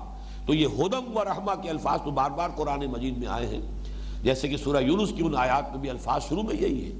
یا ایوہ الناس قد جاتکم موعظت من ربکم و شفاء لما فی الصدور و ہدم و رحمت للمومنین قل بفضل اللہ و برحمتہ فبذالک فلیفرحو ہوا خیر مما یجمعون۔ تو یہی رحمت ہے، یہی خیر ہے۔ اور یہ خیر اور یہ رحمت جو اللہ تعالیٰ نے تمہیں عطا کی ہے یہی در حقیقت ان کی جلن کا باعث ہے، ان کی حسد کا باعث ہے۔ وہ ہرگز نہیں چاہتے کہ تم پر، تمہارے رب کی طرف سے یہ خیر نازل ہو۔ ہاں اللہ کا اپنا فیصلہ ہے۔ ہوا، وہ خوب جانتا ہے، سو یہ جانو رسالت ہوں وہ خوب جانتا ہے کہ کہاں وہ رسالت کا معاملہ کون اس کا اہل ہے، کس کے پاس وہی بھیجے۔ پھر یہ کہ کس قوم کو وہ اپنی وحی کا حامل بنائے، وارث بنائے۔ واللہ یختص برحمت ہی میشا اور اللہ تعالیٰ اپنی رحمت کے لیے خاص کر لیتا ہے جس کو چاہتا ہے۔ اب دیکھیے اس پر ہم اپنے نصیب پر جتنا چاہیں فخر کریں۔ ہوج تباکم جیسے کہ وہ سورہ حج کی آخری آیت میں آیا ہے۔ اللہ نے تمہیں چن لیا ہے۔ جاہدو فی اللہ حق جہاد ہی ہوج تباکم قرآن فال بنا میں من دیوانہ زدن۔ ہمارے نام یہ قرآن فال نکلا ہے۔ اللہ تعالیٰ نے اس امت محمد میں ہمیں پیدا فرما دیا ہے۔ ورنہ یہ کہ اگر خدا نہ خواستہ کہیں کسی اور والدین کے ہاں پیدا ہو گئے ہوتے۔ تو کئی فیصد امکان تھا اس بات کا کہ ہم اس رحمت سے اور اللہ تعالیٰ کی اس سب سے بڑی رحمت کے مظہر سے کیسے مستفید ہوتے؟ یوں سمجھئے کہ لاکھ میں کوئی ایک امکان کسی کے لیے ہو تو ہو، ورنہ نہیں۔ تو واللہ یختص برحمت ہی میشا واللہ ذو الفضل العظیم اور اللہ بہت بڑے فضل والا ہے۔ اللہ کے فضل کے خزانوں میں کمی نہیں ہے۔ اس میں اصل میں اشارہ ہوتا ہے اس بات کی طرف۔ کہ کسی کو اگر آپ دیکھیں کہ اس پر اللہ کا کوئی فضل ہوا ہے خصوصی، تو اس پر حسد کی ضرورت نہیں، اللہ سے فضل مانگو۔ وصل اللہ من فضل اللہ تعالیٰ سے اس کے فضل کا سوال کرو، اس سے اللہ تعالیٰ تمہیں کسی اور اعتبار سے نواز دے گا۔ کسی کو اس نے اگر کوئی ایک ایک نعمت عطا فرمائی ہے کثرت سے اور اور وافر مقدار میں کیا عجب کہ اللہ تعالیٰ تمہیں کوئی دوسری نعمت اس سے بھی زیادہ عطا فرما دے۔ اس حوالے سے اللہ سے مانگتے رہو، اللہ تعالیٰ سے درخواست کرتے رہو اور اللہ کے فضل کے خزانے جو محدود نہیں ہیں۔ وہ کبھی ختم ہو جانے والے نہیں ہیں۔ واللہ حضر الفضل العصیم اب آ رہی ایک اور بات کہ جس کو پروپیگنڈے کی حیثیت سے یہودیوں نے مسلمانوں میں عام کیا۔ ایک تو آگے چل کر آئے گا کہ تحویل قبلہ پر جو طوفان انہوں نے مخالفانہ پروپیگنڈے کا اٹھایا، اس کی تو جو بھی شدت تھی، اس کا اندازہ اس سے ہوگا کہ قرآن مجید میں کس قدر مفصل بحث کی گئی ہے تحویل قبلہ پر۔ ہمارے اعتبار سے تو معمولی سا واقعہ تھا۔ اللہ کے نبی نے پہلے حکم دیا کہ شمال کی طرف رخ کر کے نماز پڑھو۔ مسلمانوں نے شمال کی طرف رخ کر کے سولہ مہینے نماز پڑھی۔ جب اللہ کے نبی نے یہ آیات سنا دی، آیات نازل ہو گئی یہ تحویل قبلہ کی۔ انہوں نے رخ جو ہے جنوب کی طرف اور مسجد حرام کی طرف کر لیا۔ لیکن یہ واقعہ اس وقت کا پس منظر جو ہے، اس وقت کے جو حالات ہیں اس وقت جو لوگوں کے محسوسات تھے، ان کی جو بھی یوں سمجھئے کہ جن کو ہم کہتے ہیں کہ حساس بعض لوگ ہوتے ہیں بعض معاملات کے اندر، یہ بڑا حساس مسئلہ تھا۔ بہت بڑا طوفان اٹھا دیا گیا، یہ کیسا دین ہے؟ جس کا قبلہ ہی معین نہیں۔ پہلے یہ ادھر رخ کر کے نماز پڑھ رہے تھے، ادھر رخ کر کے نماز پڑھ رہے ہیں، ان کا کیا دین ہے؟ کس بات کا اعتبار کیا جائے محمد کی صلی اللہ علیہ وسلم؟ اور یہ وہ چیز تھی کہ جس سے مسلمان، ظاہر بات ہے کہ اوس الخدرج کے مسلمانوں کی حیثیت تو ابھی نو مسلموں کی تھی۔ نئے نئے اسلام لائے ہیں، حضور ابھی یہاں تشریف لائے ہیں۔ ان میں یقیناً وہ لوگ بھی تھے کہ جن کے دلوں میں ایمان راسخ ہو چکا تھا، لیکن ان میں ایسے لوگ بھی تھے جن پر اس آیت مبارکہ کا اطلاق ہوگا کہ قالت العراب آمنا قل لم تؤمنوا ولكن اسلمنا۔ نئے نئے اسلام میں آئے ہیں، ابھی تربیت نہیں ہوئی، ذہن نہیں بنا۔ ابھی ان کے مزاج جو ہے پورے طور پر اس سانچے میں نہیں ڈھلے۔ ابھی کسی آزمائش کی بھٹی میں سے گزرے ہی نہیں۔ جبکہ وہ جو مکے سے آئے تھے مہاجرین، وہ تو کیسی کیسی آزمائشوں کی بھٹیوں میں سے گزر کر اور یہ کہ کندن بن کر نکل چکے تھے ذر خالص بن چکے تھے۔ لہذا یہ کہ یہاں بھی ایک انہوں نے فتنہ اٹھایا بہت بڑا۔ اور وہ فتنہ یہ تھا کہ جب تم مانتے ہو کہ تورات بھی اللہ کی کتاب ہے اور موسا اللہ کے رسول تھے، تو پھر نئی شریعت کی ضرورت کیا ہے؟ جب وہ بھی ایکنالج کرتے ہو تم کہ اللہ کی کتاب تھی اور موسا اللہ کے رسول تھے، تو یہ جو شریع احکام تبدیل ہو رہے ہیں، یہ اس کے اندر جو تغیر و تبدل، اس کی ضرورت کیا ہے؟ کیا اللہ تعالیٰ کا علم ناقص تھا جب اس نے اس وقت وہ کتاب نازل کی تھی؟ کیا اللہ کو تجربے سے معلوم ہوتا ہے کہ مجھ سے غلطی ہو گئی ہے یہ چیز یوں نہیں ہونی چاہیے تو یوں ہونی چاہیے؟ اب اگر آپ اسے کہیں کہ واقعی اس میں یہ معاملہ ہے تو پھر اللہ تعالیٰ کی ذات کے اوپر تان ہوتا ہے۔ اللہ تعالیٰ تو الحکیم ہے، اس کا علم جو ہے قدیم ہے، اس کی حکمت بالغہ ہے اور قدیمہ ہے، لہذا یہ اس کے شاید نشان نہیں۔ تو پھر سبب کیا ہے؟ کیوں مختلف احکام آ رہے ہیں؟ پھر یہ کہ خود قرآن مجید میں بھی ہو چکا تھا۔ آپ کو معلوم ہے کہ اگرچہ جو زیادہ جو تنسیخ کا معاملہ ہوا، ناسخ و منسوخ کا قرآن مجید کے احکام میں، وہ تو ابھی مکی، ابھی مدنی دور میں ہوگا۔ اس لیے کہ بلو پرنٹ جو ہے شریعت محمدی صلی اللہ علیہ وسلم کا ابتدائی خاکہ، وہ سورہ بقرہ میں آیا ہے۔ پھر رفتہ رفتہ تدریجن اس شریعت کی تکمیل ہوئی ہے سورہ معدہ میں جا کر۔ اسی میں وہ آیت مبارکہ بھی ہے۔ الیوم اکملت لکم دینکم واتممت علیکم نعمتی ورضیت لکم الاسلام دینا۔ لیکن یہ کہ خود مکی دور میں ایک بات ہو چکی تھی کہ ایک حکم شروع میں دیا گیا اس قدر شد و مت کے ساتھ۔ قم اللیل الا قلیلا نصفہو او انقس منہو قلیلا او زد علیہ ورتل القرآن ترتیلا۔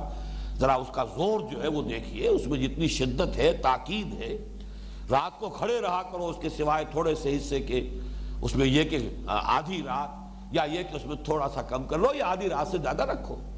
اور اس کے بعد جو ہے وہ، جو دوسرا رکو ہے سورہ مزمل کا، ان ربا کا یعلم انکا تقوم ادنا من ثلثی اللیل و نصفہ و ثلثہ و طائفۃ من الذین معک لیکن اس کے بعد آپ کو معلوم ہے یہ حکم منسوخ ہوا۔ اگرچہ وہ دو مراحل میں جا کر منسوخ ہوا ہے، وہ ایک علیحدہ بحث ہے۔ سورہ مزمل کے درس میں میں اس کی تفصیل جو ہے ریکارڈ کرا چکا ہوں۔ عام طور پر سمجھا یہ جاتا ہے کہ دوسرا رکوع جو ہے وہ ایک ہی آیت ہے اور ایک ہی وقت میں نازل ہوئی ہے۔ لیکن حضرت عبداللہ ابن عباس رضی اللہ تعالیٰ عنہ کا یہ قول جو ہے وہ صاحب جلال الدین سیوتی جنہوں نے وہ بہت مارکت العرا کتاب لکھی ہے، اس میں انہوں نے یہ قول نقل کر دیا ہے، رحمہ اللہ، کہ اصل میں یہ دو حصوں میں مختلف اوقات میں یہ آیت نادل ہوئی۔ پہلے اس کی تنسیخ ہوئی پھر دوسری مرتبہ تنسیخ ہوئی۔ یہی وجہ ہے کہ اس آیت کے بارے میں روایات مختلف ملتی ہیں۔ یہ بھی آتا ہے کہ یہ گیارہ مہینے بعد، دس مہینے بعد یا سولہ مہینے بعد یہ تنسیخ کا حکم نازل ہو گیا۔ واللہ یقدر اللیل والنہار علم ان تحصوه فتاب علیکم فقروا ما تیسر من القرآن۔ ایک رائے یہ کہ نہیں، یہ حکم آیا دس سال کے بعد۔ دس سال تک اس حکم کے اوپر جو ہے صحابہ کرام کے لیے عمل کرنا جو ہے لازم رہا۔ یہاں تک ایک رائے یہ بھی ہے کہ یہ جو آیت ہے یہ نازل ہوئی ہے مدنی دور میں جا کر۔ تو یہ مختلف آراء پر میں بھی بہت عرصے تک بہت پریشان رہا کہ اب ان میں سے اتنا فصل ہے، کہاں دس مہینے یا بارہ گیارہ مہینے یا سولہ مہینے کی روایات، کہاں دس سال، اور یا یہ کہ اس سے بھی آگے جا کر مدنی دور کی آیت ہے۔ لیکن یہ کہ اس کے بعد بات کھل گئی حضرت عبداللہ ابن عباس رضی اللہ تعالیٰ نما جنہیں حضور نے حبر الامہ قرار دیا ہے، انہوں نے بات واضح کر دی کہ پہلا حصہ اترا ہے وہ دس، گیارہ یا بارہ یا سولہ مہینے کے بعد۔ علم اللہ توسوہ فتاب علیکم فقر ما من القرآن۔ یہ پہلا حصہ ہے۔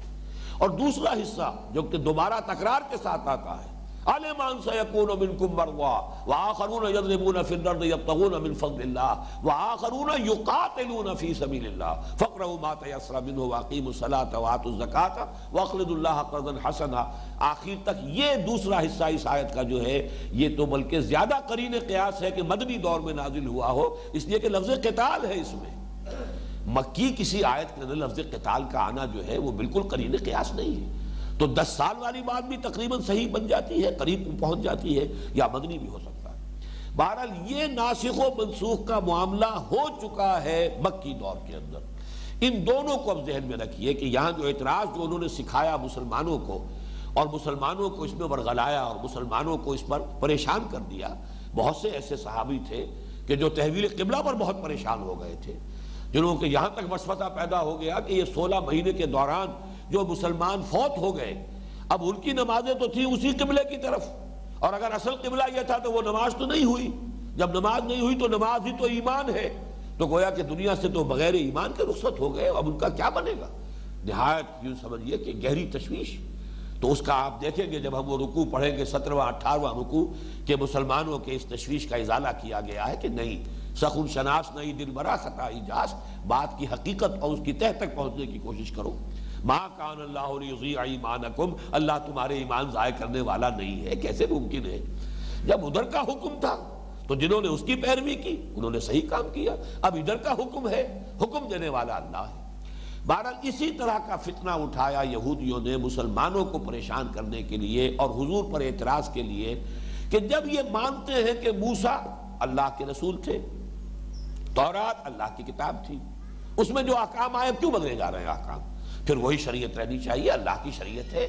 اللہ کا علم اس وقت بھی کامل تھا جب اس نے شریعت موسوی نازل کی ہے۔ کیوں اس میں ناسخ و منسوخ کا معاملہ ہو رہا ہے؟ اور نمبر دو یہ کہ خود تمہارے ہاں۔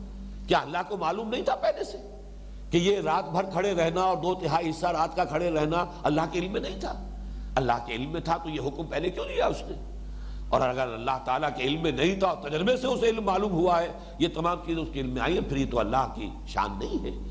اللہ کی صفت علم کی تو نفی ہو جائے گی۔ اس کا جواب اب یہاں دیا جا رہا ہے۔ ما ننسخ من آیت او ننسہا نعتے بخیر منہا او مثلہا۔ نہیں منسوخ کرتے ہم کوئی آیت۔ نسخ کے اگرچہ عربی زبان میں تین معنی ہے نسخ کے معنی لکھنا بھی ہے، نسخہ۔ فی نسخت ہا تورات کے بارے میں آیا ہے۔ تو یہ نسخ جو ہے، خط نسخ، یہ آپ کے ہاں اصطلاح جو ہے وہ اس کو کاتبوں کی ٹرمینالوجی میں استعمال ہوتا ہے۔ تو لکھنا بھی اس کے معنی ہے۔ تحویل بھی اس کے معنی کسی شے کو کسی ایک جگہ سے دوسری جگہ منتقل کر دینا۔ اسی سے لفظ تناسخ نکلا ہے۔ آوا گون کا جو عقیدہ ہے ہندوؤں کا، تناسخ کہ ارواح جو ہے منتقل ہوتی ہے۔ ایک آدمی جو مر گیا، اس کی روح جو ہے، اب کسی اور نوزائدہ بچے کے جسم کے اندر اس کی روح آ جائے گی۔ تو یہ گویا کہ آوا گون تناسخ، نس کے وہ معنی کہ کوئی شے منتقل ہو رہی ہے۔ اور ایک نس کے معنی وہ ہے، جس معنی میں یہ یہاں استعمال ہوا ہے، وہ ہے کسی شے کو منسوخ کر دینا، زائل کر دینا، ختم کر دینا۔ ما ننسخ من آیت ہم نہیں منسوخ کرتے، زائل کرتے یا کسی کی آیت کے حکم کو معطل کرتے۔ او ننسہا، اس کی ایک شاذ، ایک جو قرآت ہے، ننسہا بھی ہے، وہ نسی سے بنا ہے۔ لیکن جو مشہور قرآت ہے، جس پر کہ اکثر قرآن کا اتفاق ہے، وہ ننسہا، انسا۔ اور یہ نسیان سے بنا ہے، بھلا دینا، محو کر دینا۔ یعنی اب دو چیزیں ہوئی۔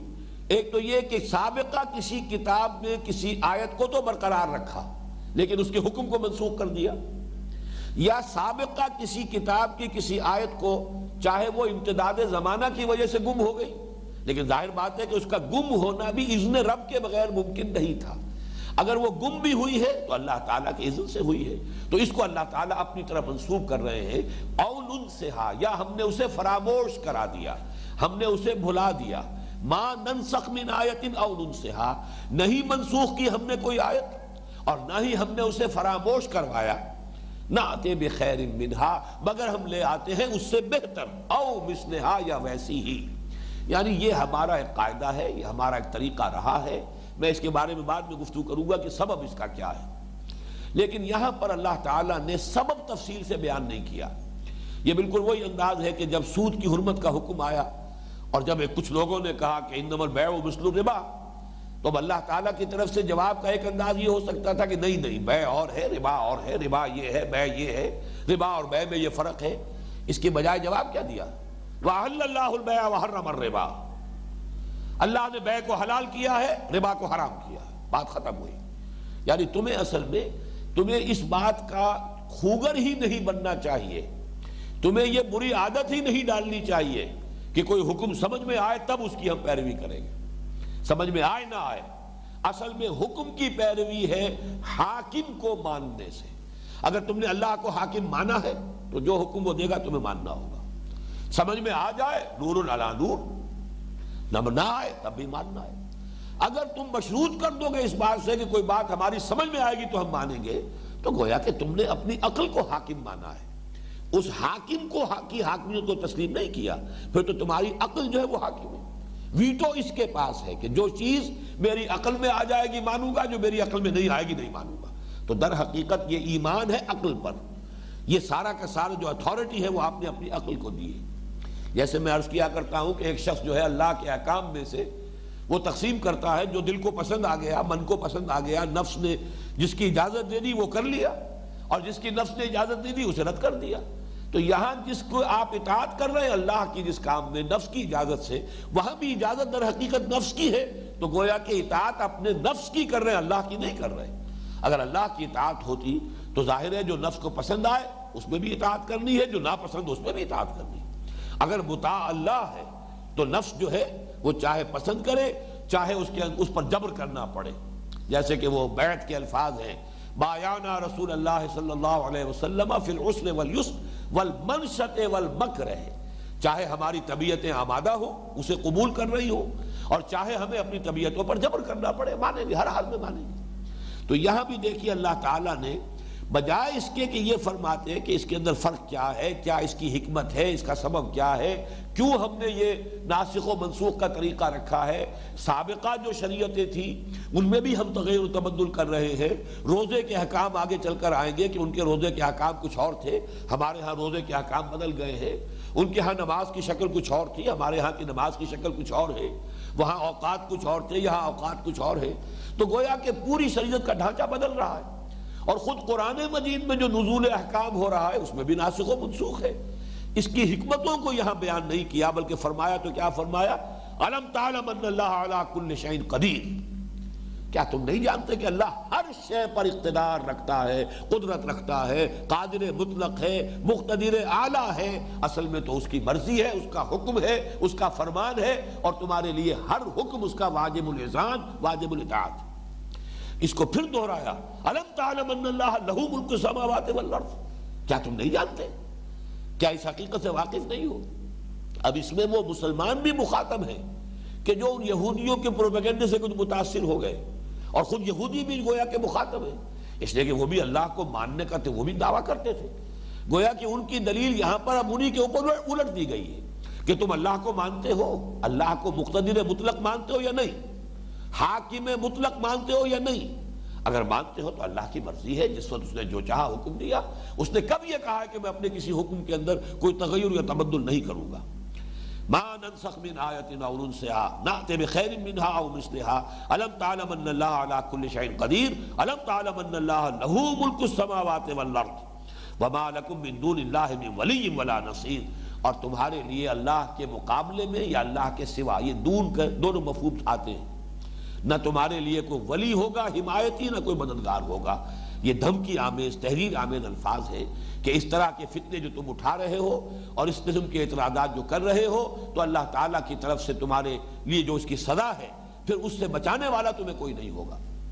البتہ اب میں یہاں چاہتا ہوں کہ اس بات کو سمجھ لیں کہ اس کا اصل مفہوم، اس کے اصل سبب کیا تھا۔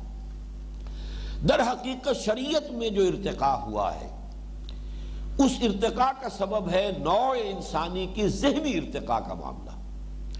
ایک بچہ ہے، وہ چوتھی جماعت کا طالب علم ہے، اس کی اپنی لیمیٹیشن ہے آپ اس کے لیے تعلیق یا استاد کو پی ایچ ڈی لے آئیے۔ لیکن وہ پی ایچ ڈی جو ہے، ظاہر بات ہے، چوتھی جماعت کے بچے کو تو وہی کچھ سکھا سکے گا جو چوتھی جماعت کا بچہ سمجھ سکتا ہے۔ اس کی اپنی ذہن کی سطح کے مطابق تعلیم دے گا، چاہے اس کا اپنا لیول کتنا ہی اونچا ہے۔ اس حوالے سے اللہ تعالیٰ کا علم تو کامل ہے اور ہمیشہ سے۔ لیکن اللہ تعالیٰ نے شریعت کے اندر ارتقاء فرمایا ہے۔ اس لیے نہیں کہ اللہ کے علم میں ارتقاء ہوا، معاذ اللہ۔ اللہ کا علم تو قدیم ہے اور ہمیشہ سے کالم ہے۔ اس کی حکمت بھی کامل آئے ہمیشہ سے۔ لیکن نوع انسانی کا ذہنی ارتقاء ہوا ہے۔ اور اس کو چونکہ میں نے حال ہی میں جو دو تقریریں کی تھی نبوت اور رسالت کے فرق کے ضمن میں، تو میں نے عرض کیا تھا کہ نبوت جو ہے میرے نزدیک اپنے نقطۂ عروج کو پہنچی حضرت ابراہیم کی شخصیت میں۔ لیکن ابراہیم ایک شخص واحد ہے۔ ابھی نوع انسانی کو بحیثیت مجموعی اس ذہنی سطح پر آنے کے لیے ابھی دو ہزار برس درکار ہے۔ یہ بات جو ہے، ایک فرد کا وہاں پہنچ جانا وہ بالکل دوسری بات ہے۔ اور یہی ارتقاء ہے جو اب ہونا ہے کہ حضور نے نوع انسانی کو جو ایک بلند چھلانگ لگوائی اور وہ نظام قائم کر دیا جسے ہم خلافت علی منہاج النبوہ کا نظام کہتے ہیں، نظام عدل و قسط۔ وہ قائم کر کے دکھا دیا جزیرہ نمائے عرب میں۔ اب اسی کی در حقیقت یونیورسلائزیشن ہے، گلوبلائزیشن ہے۔ ارتقاء کا یہ مرحلہ جو ہے، وہ اسی اسی کی تکمیل کی طرف جا رہا ہے۔ جب وہ نظام پوری دنیا میں قائم ہو جائے گا، جس کی پیشن گوئی فرمائی ہے، محمد الرسول اللہ صلی اللہ علیہ وسلم نے، گویا کہ اس ارتقاء کی آخری منزل آ جائے گی اور اس کے بعد اس دنیا کا خاتمہ ہے۔ تو اس حوالے سے در حقیقت نوع انسانی کا ابھی جو شعوری بلوغ کا دور ہے وہ ابھی جاری تھا اور اس کے لیے بہترین الفاظ جو ہیں وہ آپ کو بائبل میں ملیں گے، انجیل میں، حضرت مسیح علیہ السلام کے کلام میں۔ بڑے پیارے الفاظ انہوں نے، یوں سمجھئے کہ جو آخری ملاقات ان کی تھی، رفع سماوی سے قبل، وہی لاسٹ سفر جو ہے، جو ان کے ہاں ابھی ایک رہوار کی حیثیت سے منایا جاتا ہے۔ وہ جو باغیچے میں جہاں روپوش تھے، اپنے حوارین کے ساتھ شام کا کھانا کھایا ہے۔ اس وقت جو باتیں ہوئی ہیں، اس میں یہ الفاظ بھی موجود ہیں مجھے ابھی تم سے اور بھی بہت کچھ کہنا تھا، بہت باتیں کرنی تھی، لیکن ابھی تم ان کا تحمل نہیں کر سکو گے۔ وہ فارقلیت جو آئے گا، وہ تمہیں سب کچھ بتائے گا۔ معلوم ہوا کہ ابھی تحمل نہیں کر سکو گے نوع انسانی ابھی اپنی عمومی سطح جو ہے، ذہنی سطح، فکری سطح، شعور کی سطح، اس کے اعتبار سے اس درجے میں نہیں آئی تھی کہ آخری اور کامل شریعت انہیں دے دی جائے۔ یہی وجہ کہ انٹرم جیسے انٹرم کانسٹیٹیوشن ہوتے ہیں انٹرم لاس ہوتے ہیں۔ یہ انٹرم انسٹرکشنز تھی کہ جو دی گئی ہے، لیکن یہ کہ اس کی شریعت کی تکمیل ہونی ہے محمد الرسول اللہ صلی اللہ علیہ وسلم پر۔ اور تکمیل ہو جائے گی تو نبوت ختم ہوگی، پھر اس کا سلسلہ بند ہو جائے گا۔ پھر یہ کہ حضور کے اپنے زمانے میں، ویسے تو میں مولانا امینہ سر اسلائی صاحب کی اس رائے سے متفق ہوں کہ یہاں پر جو اصل گفتگو ہو رہی ہے، وہ تورات کے احکام کی تنسیخ کے بارے میں ہے۔ لیکن یہ ہے کہ چونکہ باقی تمام مفسرین نے اسی موقع پر ساری بحث کی ہے، قرآن میں ناسخ و منسوخ کے ضمن میں بھی۔ اور قرآن میں ناسخ و منسوخ ہمارے ہاں جو بڑے ریشنلسٹ قسم کے لوگ رہے ہیں، قدیم زمانے میں معتزلہ جنہیں کہا جاتا ہے، ان کا بھی موقف یہ کہ قرآن میں کوئی آیت منسوخ نہیں۔ لیکن اہل سنت کا اس پر اجماع ہے کہ قرآن مجید میں ناسخ و منسوخ کا معاملہ ہے۔ اگرچہ کتنی آیتیں منسوخ ہوئی ہیں، اس میں پھر مختلف محققین کے مابین اختلاف ہے۔ کسی زمانے میں پانچ سو آیات تک کے بارے میں تھا، لیکن شاہ ولی اللہ دہلوی رحمۃ اللہ علیہ نے یوں سمجھئے کہ آج سے لگ بھگ تین سو برس قبل جو ہے، اس کے بارے میں جو فیصلہ کیا ہے، وہ یہ ہے کہ پانچ آیات کو انہوں نے منسوخ قرار دیا ہے۔ اس لیے کہ پہلے علماء نے ذرا سا کوئی جزوی فرق بھی کسی آیت کے، کسی حکم میں آیا ہے، تو اس کو بھی منسوخ آیات میں شمار کر لیا ہے۔ لیکن شاہ ولی اللہ دہلوی نے فرمایا کہ باقی سب کی تطبیق ہو جاتی ہے صرف پانچ آیات، لیکن یہ کہ اصولی طور پر ماننا پڑے گا۔ کہ قرآن مجید میں ایسا ہوا ہے، جس کی سب سے بڑی مثال۔ قم اللیل الا قلیلا نصفہو او انقص منہ ابھی یہ کوئی خاص شرع ابھی احکام آئے بھی نہیں تھے، حلال اور حرام کا تو ضابطہ ابھی بیان ہونا شروع نہیں ہوا تھا۔ لیکن یہ کہ بہرحال اس کو منسوخ کیا گیا۔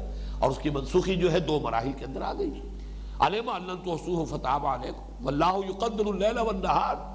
اللہ ہی ہے کہ جو دن اور رات کی ایک مقدار معین کرتا ہے، اندازے ٹھہراتا ہے۔ اس نے دن کام کے لیے بنایا ہے، رات آرام کے لیے بنائی ہے۔ اس نے انسانی جسم کے اندر جس طریقے سے بھی اس کا نظام بنایا ہے، اسے استراحت کی ضرورت ہے، اسے ریسٹ چاہیے، یہ اس کی لازمی ضرورت ہے۔ یہ اپنی جگہ پر اللہ کے علم میں ہے۔ لہذا اللہ جانتا ہے اور جانتا تھا۔ علیہ اللہ تو سو ہو کہ تم اس کی پابندی نہیں کر سکتے، نہیں نبھا سکتے۔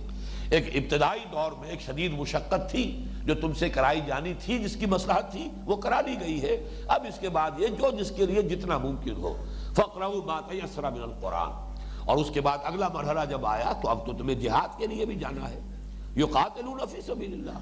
اب اس کی مشقتیں ہیں۔ اسی طریقے سے کاروبار کے لیے سفر کرو گے، قافلے جا رہے ہیں کاروبار کے لیے۔ اب اس میں بھی کہا کیسے ممکن ہے کہ آدمی سفر کی حالت میں بھی یہ دو تہائی رات جو ہے، اس کے معمول کو نبھائے کہ وہ کھڑا رہے اللہ کے حضور میں۔ لہذا عالمان سیکون منکم مرضا پہ بیمار ہوں گے۔ وآخرون یضربون فی الارض یبتغون من فضل اللہ۔ وآخرون یقاتلون فی سبیل اللہ۔ فقروا ما تیسر من باقی جو کمی اس کی وجہ سے آئی وَعَقِيمُ الصَّلَاةَ وَعَاتُ الزَّكَاةَ وَقْرِضُ اللَّهَ قَرْضًا حَسَنًا۔ نماز قائم کرو۔ یہ پانچ وقتہ نماز جو ہے مضبوطی کے ساتھ۔ اس کو عماد الدین بنا لو۔ اسے اپنی زندگی کا محور بنا لو۔ تمہارے سارے معمولات جو ہیں دن بھر کے وہ اس کے گرد گھوم رہے ہو یہ گویا کہ ایک کھوٹے کی حیثیت سے تمہاری زندگی کے اندر نماز پنجگانہ کی حیثیت ہو جائے اور یہ کہ زکوٰۃ ادا کرو اور اللہ تعالیٰ کے لیے دین کے لیے خرچ کرو۔ وما تقدموا لانفسکم من خیر تجدوه عند اللہ هو خیر واعظم اجرا جو بھی اپنے لیے آگے بھیجو گے، اللہ کے پاس موجود پاؤ گے۔ تو ان تمام کے لیے جواب جو دیا گیا ہے یہاں پر وہ یہ ہے کہ یا اللہ تعالیٰ کا اختیار مطلق ہے علم تعلم ان اللہ علی کل شیء قدیر؟ علم تعلم ان اللہ له ملک السماوات والارض وما لكم من دون اللہ بولی ولا نصیر۔ باقی یہ کہ شریعت کی جو بھی حضور پر تکمیل ہوئی ہے، اس کے اندر بھی ایک تجدید تھی۔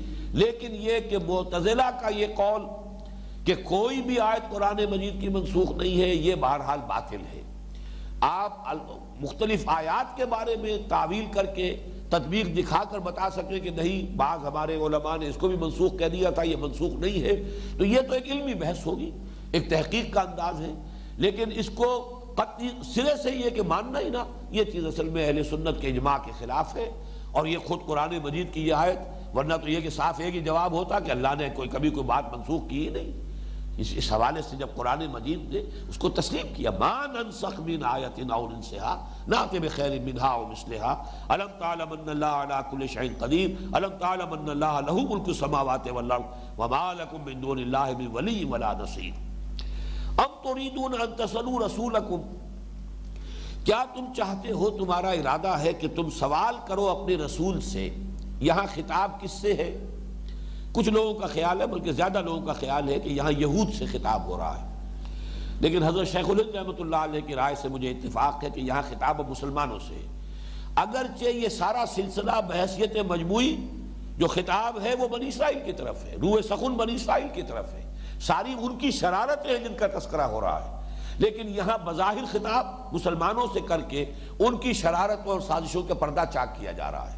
میرے نزدیک اس سورہ مبارکہ میں جو مسلمانوں سے خطاب شروع ہوا ہے، وہ تو انیسویں رکو میں، یا ایوہ الذین آمنوا استعینوا بالصبر والصلاح تحویل قبلہ کے حکم کے بعد، اب جبکہ مسلمانوں کی حیثیت امت مسلمہ کی ہو گئی اور ان کی تاج پوشی بھی ہو گئی، کورونیشن ہو گئی، وہ اس منصب پر فائز کر دیے گئے۔ اب ان سے خطاب ہوا، یا ایو الذین آمنو لیکن درمیان میں یہاں پر یہ صرف یوں سمجھئے کہ روح سخن جو ہے، وہ حسن میں یہاں بھی یہود کی طرف ہے۔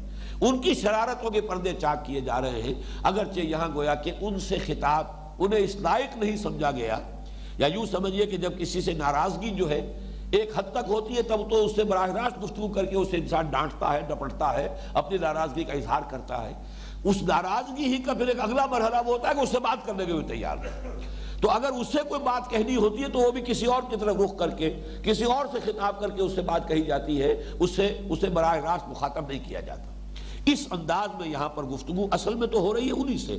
لیکن یہ کہ آیات میں خطاب جو ہے، یا الذین آمنوا لا تقولوا رائنا وقولوا انظرنا۔ اسی طریقے سے یہاں بھی، اگرچہ یہاں وہ دوبارہ الفاظ نہیں آئی یا الذین آمنوا کے، لیکن میرے نزدیک مخاطب یہاں مسلمان ہے اور یہ بھی ہو سکتا ہے کہ چونکہ یہودیوں کے زیر اثر جو مسلمان تھے، جن میں کسی درجے میں ابھی نفاق پروان چڑھ رہا تھا، چاہے وہ ابھی منافق، اس یہ، اس کا اطلاق ان پر پورے طور پر نہ بھی ہو رہا ہو لیکن یہ کہ وہ شکوک و شبہات اس کے بیچ جو ہے، وہ یہود ان کے اندر جو ہے ڈالتے چلے جا رہے ہیں، تو ان میں سے کسی نے وہ بات کی ہوگی جس کا کہ اب یہاں پر جواب دیا جا رہا ہے۔ اب تریدون ان تسلوا رسولکم کما سئل موسی من قبل۔ کیا تم چاہتے ہو کہ اپنے رسول سے بھی اسی طرح کی باتیں پوچھو یا اسی طرح کے مطالبے کرو؟ سوال جو ہے، سوال مطالبہ کرنے کے لیے بھی آتا ہے، سوال کوئی شے مانگنے کے لیے بھی آتا ہے، سوال پوچھنا، علم حاصل کرنے کے لیے بھی آتا ہے۔ سوال کبھی استحضائیہ بھی ہوتا ہے۔ کبھی واقعتاً استفہام ہوتا ہے کہ آپ بات سمجھنا چاہتے ہیں۔ کبھی بظاہر استفہام ہے اصل میں استحضاء ہو رہا ہوتا ہے۔ تبصر اڑانے کے لیے سوال کیا جاتا ہے۔ کبھی سوال کے انداز میں انکار کرنا، کسی شے کی نفی کرنا مقصود ہوتا ہے۔ تو یہاں پہ دو چیزیں دل میں رکھیے۔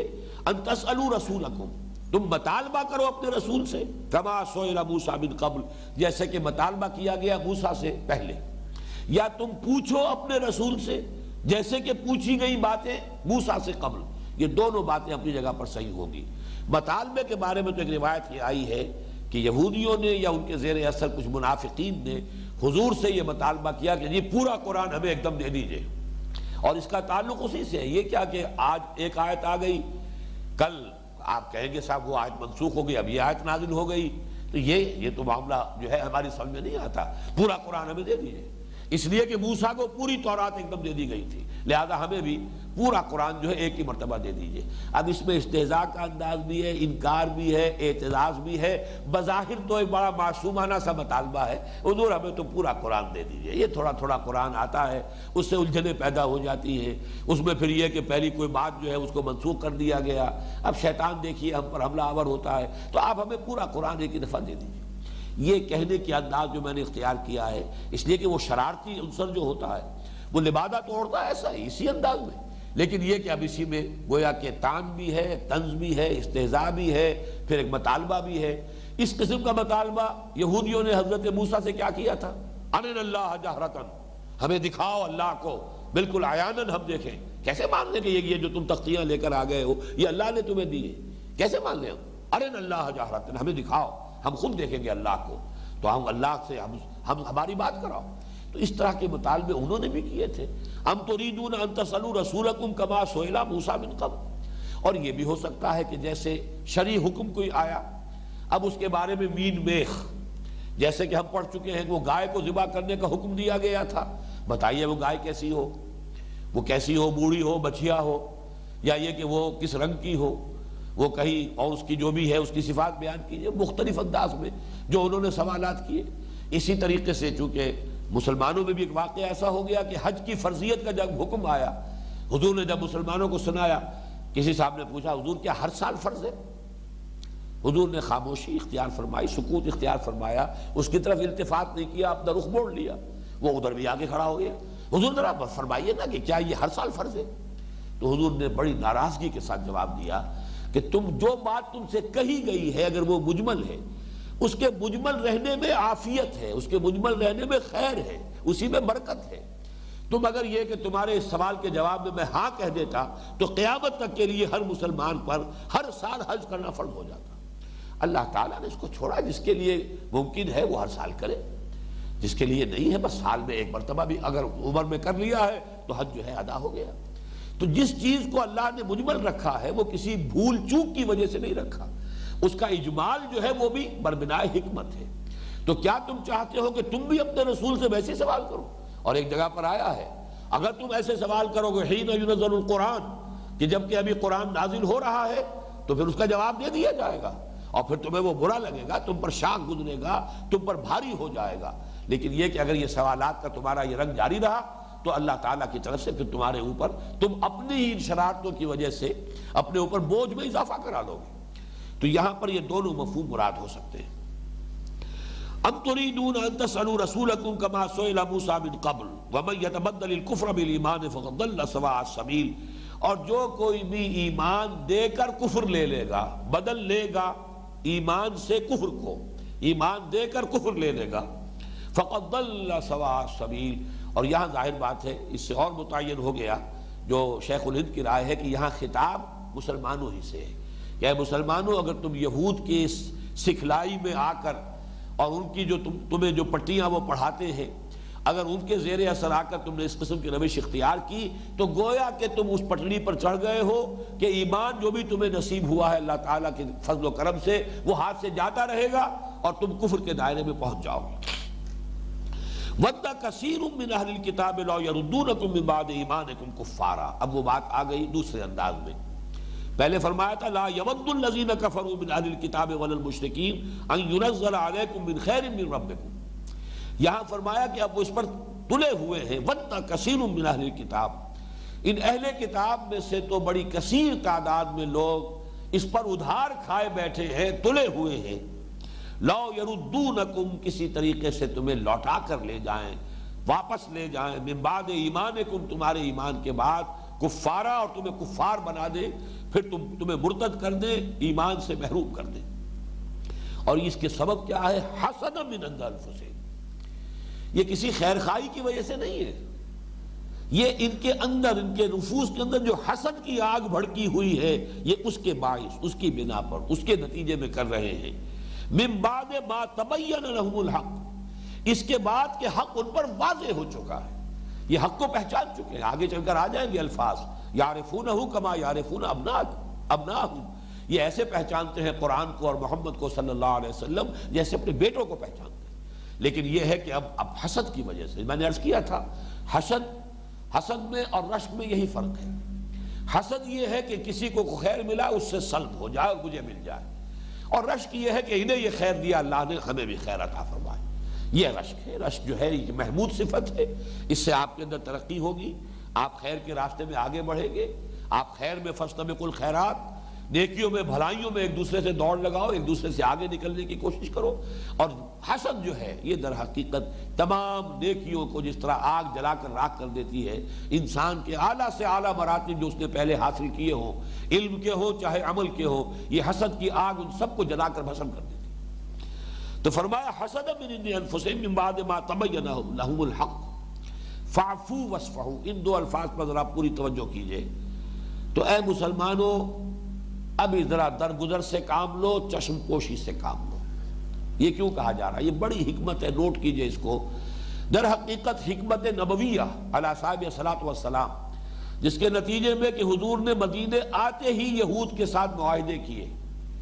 آپ نے جو سٹیٹس کو برقرار رکھنا چاہا، بلکہ اسی میں میں شامل کرتا ہوں اس لیے کہ دونوں امکانات موجود ہیں کہ حضور نے سولہ مہینے جو بیت المقدس کی طرف رخ کر کے نماز پڑھی ہے، یہ بھی ممکن ہے کہ یہ وحی خفی ہو۔ اللہ کی طرف سے حکم آیا ہو، اگرچہ قرآن مجید میں نہیں ہے، وحی جلی تو نہیں ہے۔ کہیں وہ آیت موجود نہیں، لفظ موجود نہیں ہے۔ اور یہ بھی ہو سکتا ہے یہ حضور کا اپنا اجتہاد ہو۔ اور وہ اجتہاد تقریر ہے اللہ کی طرف سے، اللہ نے اس پر حضور کو برقرار رکھا۔ جیسے حدیث آپ کو معلوم ہے، تین چیزوں کا نام ہے۔ حضور کا قول، حضور کا عمل، حضور کی تقریر۔ قول ہے، آپ نے فرمایا یہ کرو، یہ نہ کرو، ایسا ہے، فلاں چیز یوں ہے، یہ آپ کا قول ہے، یہ بھی حدیث ہے۔ آپ کا فعل ہے، حضور یہ کرتے تھے۔ اس میں آپ کا قول کوئی شامل نہیں ہے۔ کوئی صحابی بیان کر رہے ہیں، حضور ایسا کرتے تھے۔ یہ فعل ہے، حضور کا یہ بھی حدیث ہے۔ اور تیسری چیز یہ ہے کہ حضور کے سامنے کام کیا گیا اور حضور نے روکا نہیں، برقرار رکھا۔ اس میں بھی گویا کہ اللہ تعالیٰ کی طرف سے یا رسول کی طرف سے سینکشن ہو گئی۔ کہ حضور کے سامنے کام کیا گیا، اگر غلط ہوتا تو حضور روک دیتے۔ حضور نے نہیں روکا تو امپلائڈ سینکشن ہے اس میں۔ یہ بھی گویا کہ شریعت کے اندر اس کے لیے جواز کے لیے دلیل بن جائے گی۔ تو نبی کا قول، نبی کا فعل، نبی کی تقریر، یہ حدیث ہے۔ اس کو بلکہ خبر کہتے ہیں۔ حدیث کا دوسرا حصہ اثر ہے۔ صحابی کا قول، صحابی کا عمل، صحابی کی تقریر، یہ اثر ہے۔ اخبار اور آثار کو جمع کیجیے، یہ حدیث ہے۔ یہاں میں عرض کر رہا ہوں، یہی تقریر اللہ کی۔ وہی مانا کہ اگر حضور کے کسی اشتہاد پر اللہ تعالیٰ نے روکا ٹوکا نہیں، جو حضور نے اشتہاد فرمایا، اللہ نے اس کی چلنے دیا، برقرار رکھا، تو گویا کہ اب وہ اللہ تعالیٰ کی طرف سے سینکشن شمار ہوگی، اللہ کی تقریر شمار ہوگی۔ تو ہو سکتا ہے کہ یہ بیت المقدس کی طرف رخ کر کے نماز پڑھنے کا معاملہ سولہ مہینے، وہی خفی ہو، حکم ہو اللہ کا۔ اور ہو سکتا ہے کہ یہ تقریر ہو اللہ کی طرف سے حضور کے اشتہاد کی۔ تو بہرحال اس اعتبار سے نوٹ کیجیے کہ وہ چیز بھی کس مقصد کے لیے تھی کہ ابھی چونکہ اصل محاذ ہمیں کھولنا ہے مکے والوں کے خلاف لبریشن آف مکہ، وہ جو اللہ تعالیٰ کا گھر جو بنا تھا اللہ، توحید خالص کے لیے، اس پر کفار کا مشرقین کا قبضہ ہے۔ مشرقین نے اس کو جو ہے شرک کا برکز بنا دیا ہے۔ لہذا حکمت کا تقاضا یہ ہے کہ ابھی دوسرا محاذ فوری طور پر نہ کھولا جائے۔ اسی حکمت کے لیے الفاظ ہے فافو وسفاہو اے مسلمانوں، ان یہود کی شرارتوں کو پہچان تو لو، لیکن ان کے خلاف ابھی اقدام کوئی نہ کرو۔ ابھی ان کے خلاف کوئی تمہاری طرف سے پیش قدمی نہیں ہونی چاہیے۔ ابھی ان کے خلاف کوئی اعلان جنگ، کوئی تعلیمی کارروائی نہیں ہونی چاہیے، بلکہ حکمت کا تقاضا ہے فافو وسفہو ابھی ذرا اف سے اور صفح سے کام لو۔ صفا کہتے ہیں چشم پوشی کرنا یا روح رخ پھیر لینا۔ صفحہ کہتے ہیں یہ فرق ہے، یہ بھی صفحہ ہے، یہ بھی صفحہ ہے۔ رخ کو کہتے ہیں صفحہ تو صفحہ یہ ہے کہ آپ نے کوئی دیکھا، کوئی شخص غلط کام کر رہا ہے، لیکن آپ نے ذرا نگاہ دوسری طرف کر لی، اسے یہ اندازہ ہی نہیں ہونے دیا کہ میں نے دیکھ لیا ہے کہ تم نے یہ کام کیا۔ یہ ہے فصفح صفل جمیل سورہ حجر کے آخر میں یہ الفاظ آئے ہیں۔ اے نبی، ذرا چشم پوشی کیجیے، ذرا نظر انداز کیے کیجیے۔ ابھی ان کی باتوں کو جو ہے نظر انداز کر دیجیے۔ دیکھا اندیکھا کر دیجیے۔ جیسے ہم کہتے ہیں سنا انسنا کر دیا، دیکھا اندیکھا کر دیا۔ اور اف کہتے ہیں کسی چیز کو چلتے رہنے دینا، روکنا نہیں، فوری طور پر روک ٹوک نہ کرنا۔ اسی لیے جب آتا ہے ایف داڑھی بڑھاؤ یعنی اس کو چلنے دو۔ خام خواہ جو ہے اس کے اوپر قلغنے نہ لگا لو۔ اگرچہ یہ کہ اگر اس کا توازن ٹھیک نہیں ہے تو اس کو ادھر ادھر سے درست کر لینا، وہ ٹھیک ہے۔ لیکن ایک خاص حد معین کر لینا کہ اس سے آگے جانے نہ پائے، یہ در حقیقت حدیث کے جو اصل منشا اس کے خلاف ہے۔ ایف اللہ داڑیوں کو معاف کرو، چلنے دو انہیں انہیں بڑھنے دو۔ تو یہاں پہ فرمایا فافو وسفاؤ مسلمانوں، ان کی شرارتوں کو پہچان تو لو، مجھے وہ الفاظ یاد آ رہے ہیں، حضرت مسیح علیہ السلام کے بڑے پیارے الفاظ ہیں۔ سانپ کے مانند ہوشیار، لیکن فاختہ کے مانند بے ضرر بنو۔ سانپ کتنا چوکنا ہوتا ہے۔ ہوشیار ہو، ایسا نہ ہو کہ تمہاری، تمہیں کوئی بے وقوف سمجھ کر اور تمہارے ساتھ کھیل جائے۔ اور تم جو ہے اس کی طرف، اس کی چال سمجھو ہی نہ۔ تمہیں فہم پورا ہونا چاہیے، سمجھ پوری ہونی چاہیے، سانپ کے مانند ہوشیار بنو۔ لیکن سانپ کے مانند مزر نہ بنو۔ ڈسو نہیں لوگوں کو۔ فاختہ کے مانند بے ضرر بنو۔ تمہاری اندر دو وس جمع ہو جانے چاہیے۔ تو یہاں پر بھی یہ ہے کہ ان کی یہ ساری شرارتیں پہچان لو تاکہ تم بچ سکو۔ لیکن یہ کہ ابھی ان کے خلاف اقدام کا مرحلہ نہیں آیا ہے، یہ حکمت خدا بندی اور حکمت نبویہ دونوں اس پر گویا کہ یہاں پر متفق ہے کہ ابھی ان کے معاملے کے اندر جو ہے ڈھیل دو فافو وسفہو حتی یاتی اللہ بے امری تو میساق مدینہ پر بھی چونکہ ان دنوں میں نے گفتگو کی ہے اپنے خطبات جمعہ میں، چونکہ اس کو جو ہے مستقل بات بنا کر پیش کی جا، کیا جا رہا ہے۔ اور کمال تو یہ کہ کلنٹن صاحب نے بھی اس کا حوالہ دیا میساق مدینہ کا حوالہ صدر کلنٹن، انہوں نے دیا ہے جبکہ یہ اردن اور اسرائیل کی جو اب صلح ہوئی ہے اور جو بھی مصالحت ہوئی ہے، اس موقع پر جو تقریب ہوئی ہے اور چل کر آئے ہیں امریکہ سے، صدر امریکہ تو وہاں تقریر میں انہوں نے ایک تو یہ حوالہ دیا کہ بہرحال جو عرب ہیں وہ اسماعیل کی اولاد ہیں اور یہ یہودی جو ہیں، یہ اسحاق کی اولاد ہے دونوں بھائی تھے، اسحاق اور اسماعیل کی اولاد کو آپس میں لڑنا نہیں چاہیے۔ تاریخی دلیل اور دوسری تاریخی دلیل حضور کی سیرت سے کہ مساق مدینہ بھی تو ہوا تھا، یہود کے ساتھ معاہدہ ہوا تھا، گویا کہ آج وہی کچھ ہو رہا ہے۔ حالانکہ وہاں مسئلہ یہ تھا، حضور صلی اللہ علیہ وسلم کی حیثیت غالب فریق کی تھی، یہود کی مغلوب فریق کی حیثیت تھی۔ یہاں معاملہ یہ کہ اسرائیل غالب کی حیثیت سے ہے اور تمام عرب ممالک مغلوب کے درجے میں آ چکے ہیں۔ زمین و آسمان کا فرق واقع ہو چکا ہے۔ بارہ دوسری بات جو زیادہ اہم ہے وہ یہ ہے، اس آیت کے حوالے سے بھی پہچان لیجیے کہ یہ وقتی حکم ہے۔ فافو وسفہو حتی یاتی اللہ بے یہاں تک کہ اللہ تعالیٰ اپنا فیصلہ لے آئے، اپنا امر لے آئے۔ اس کی حکمت بالغہ اپنی آخری شکل میں ظاہر ہو جائے۔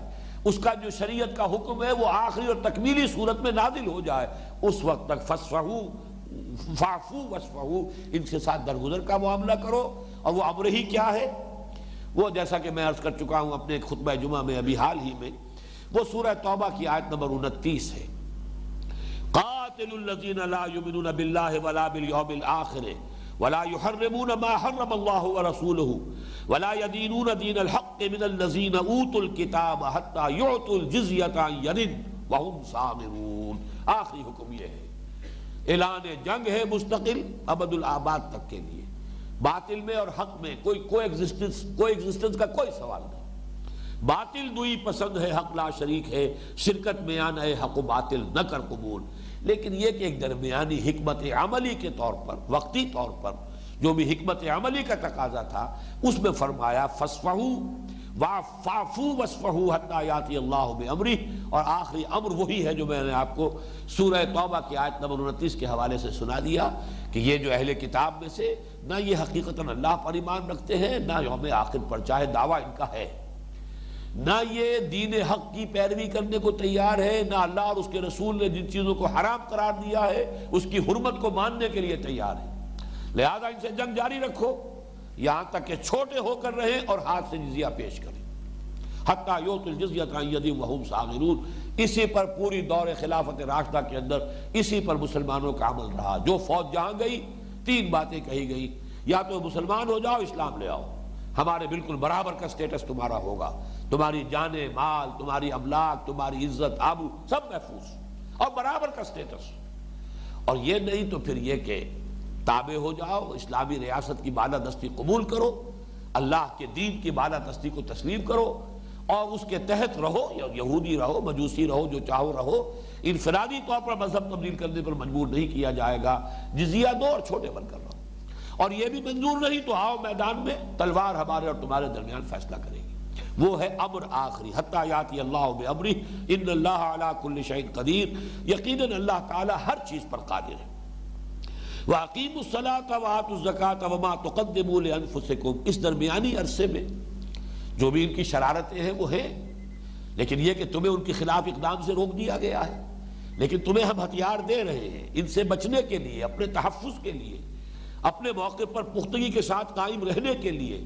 اس کے لیے تمہارا پروگرام واقیم الصلاح نماز قائم کرو آت الزکا زکات ادا کرو۔ وما تقدموا لانفسکم من خیر۔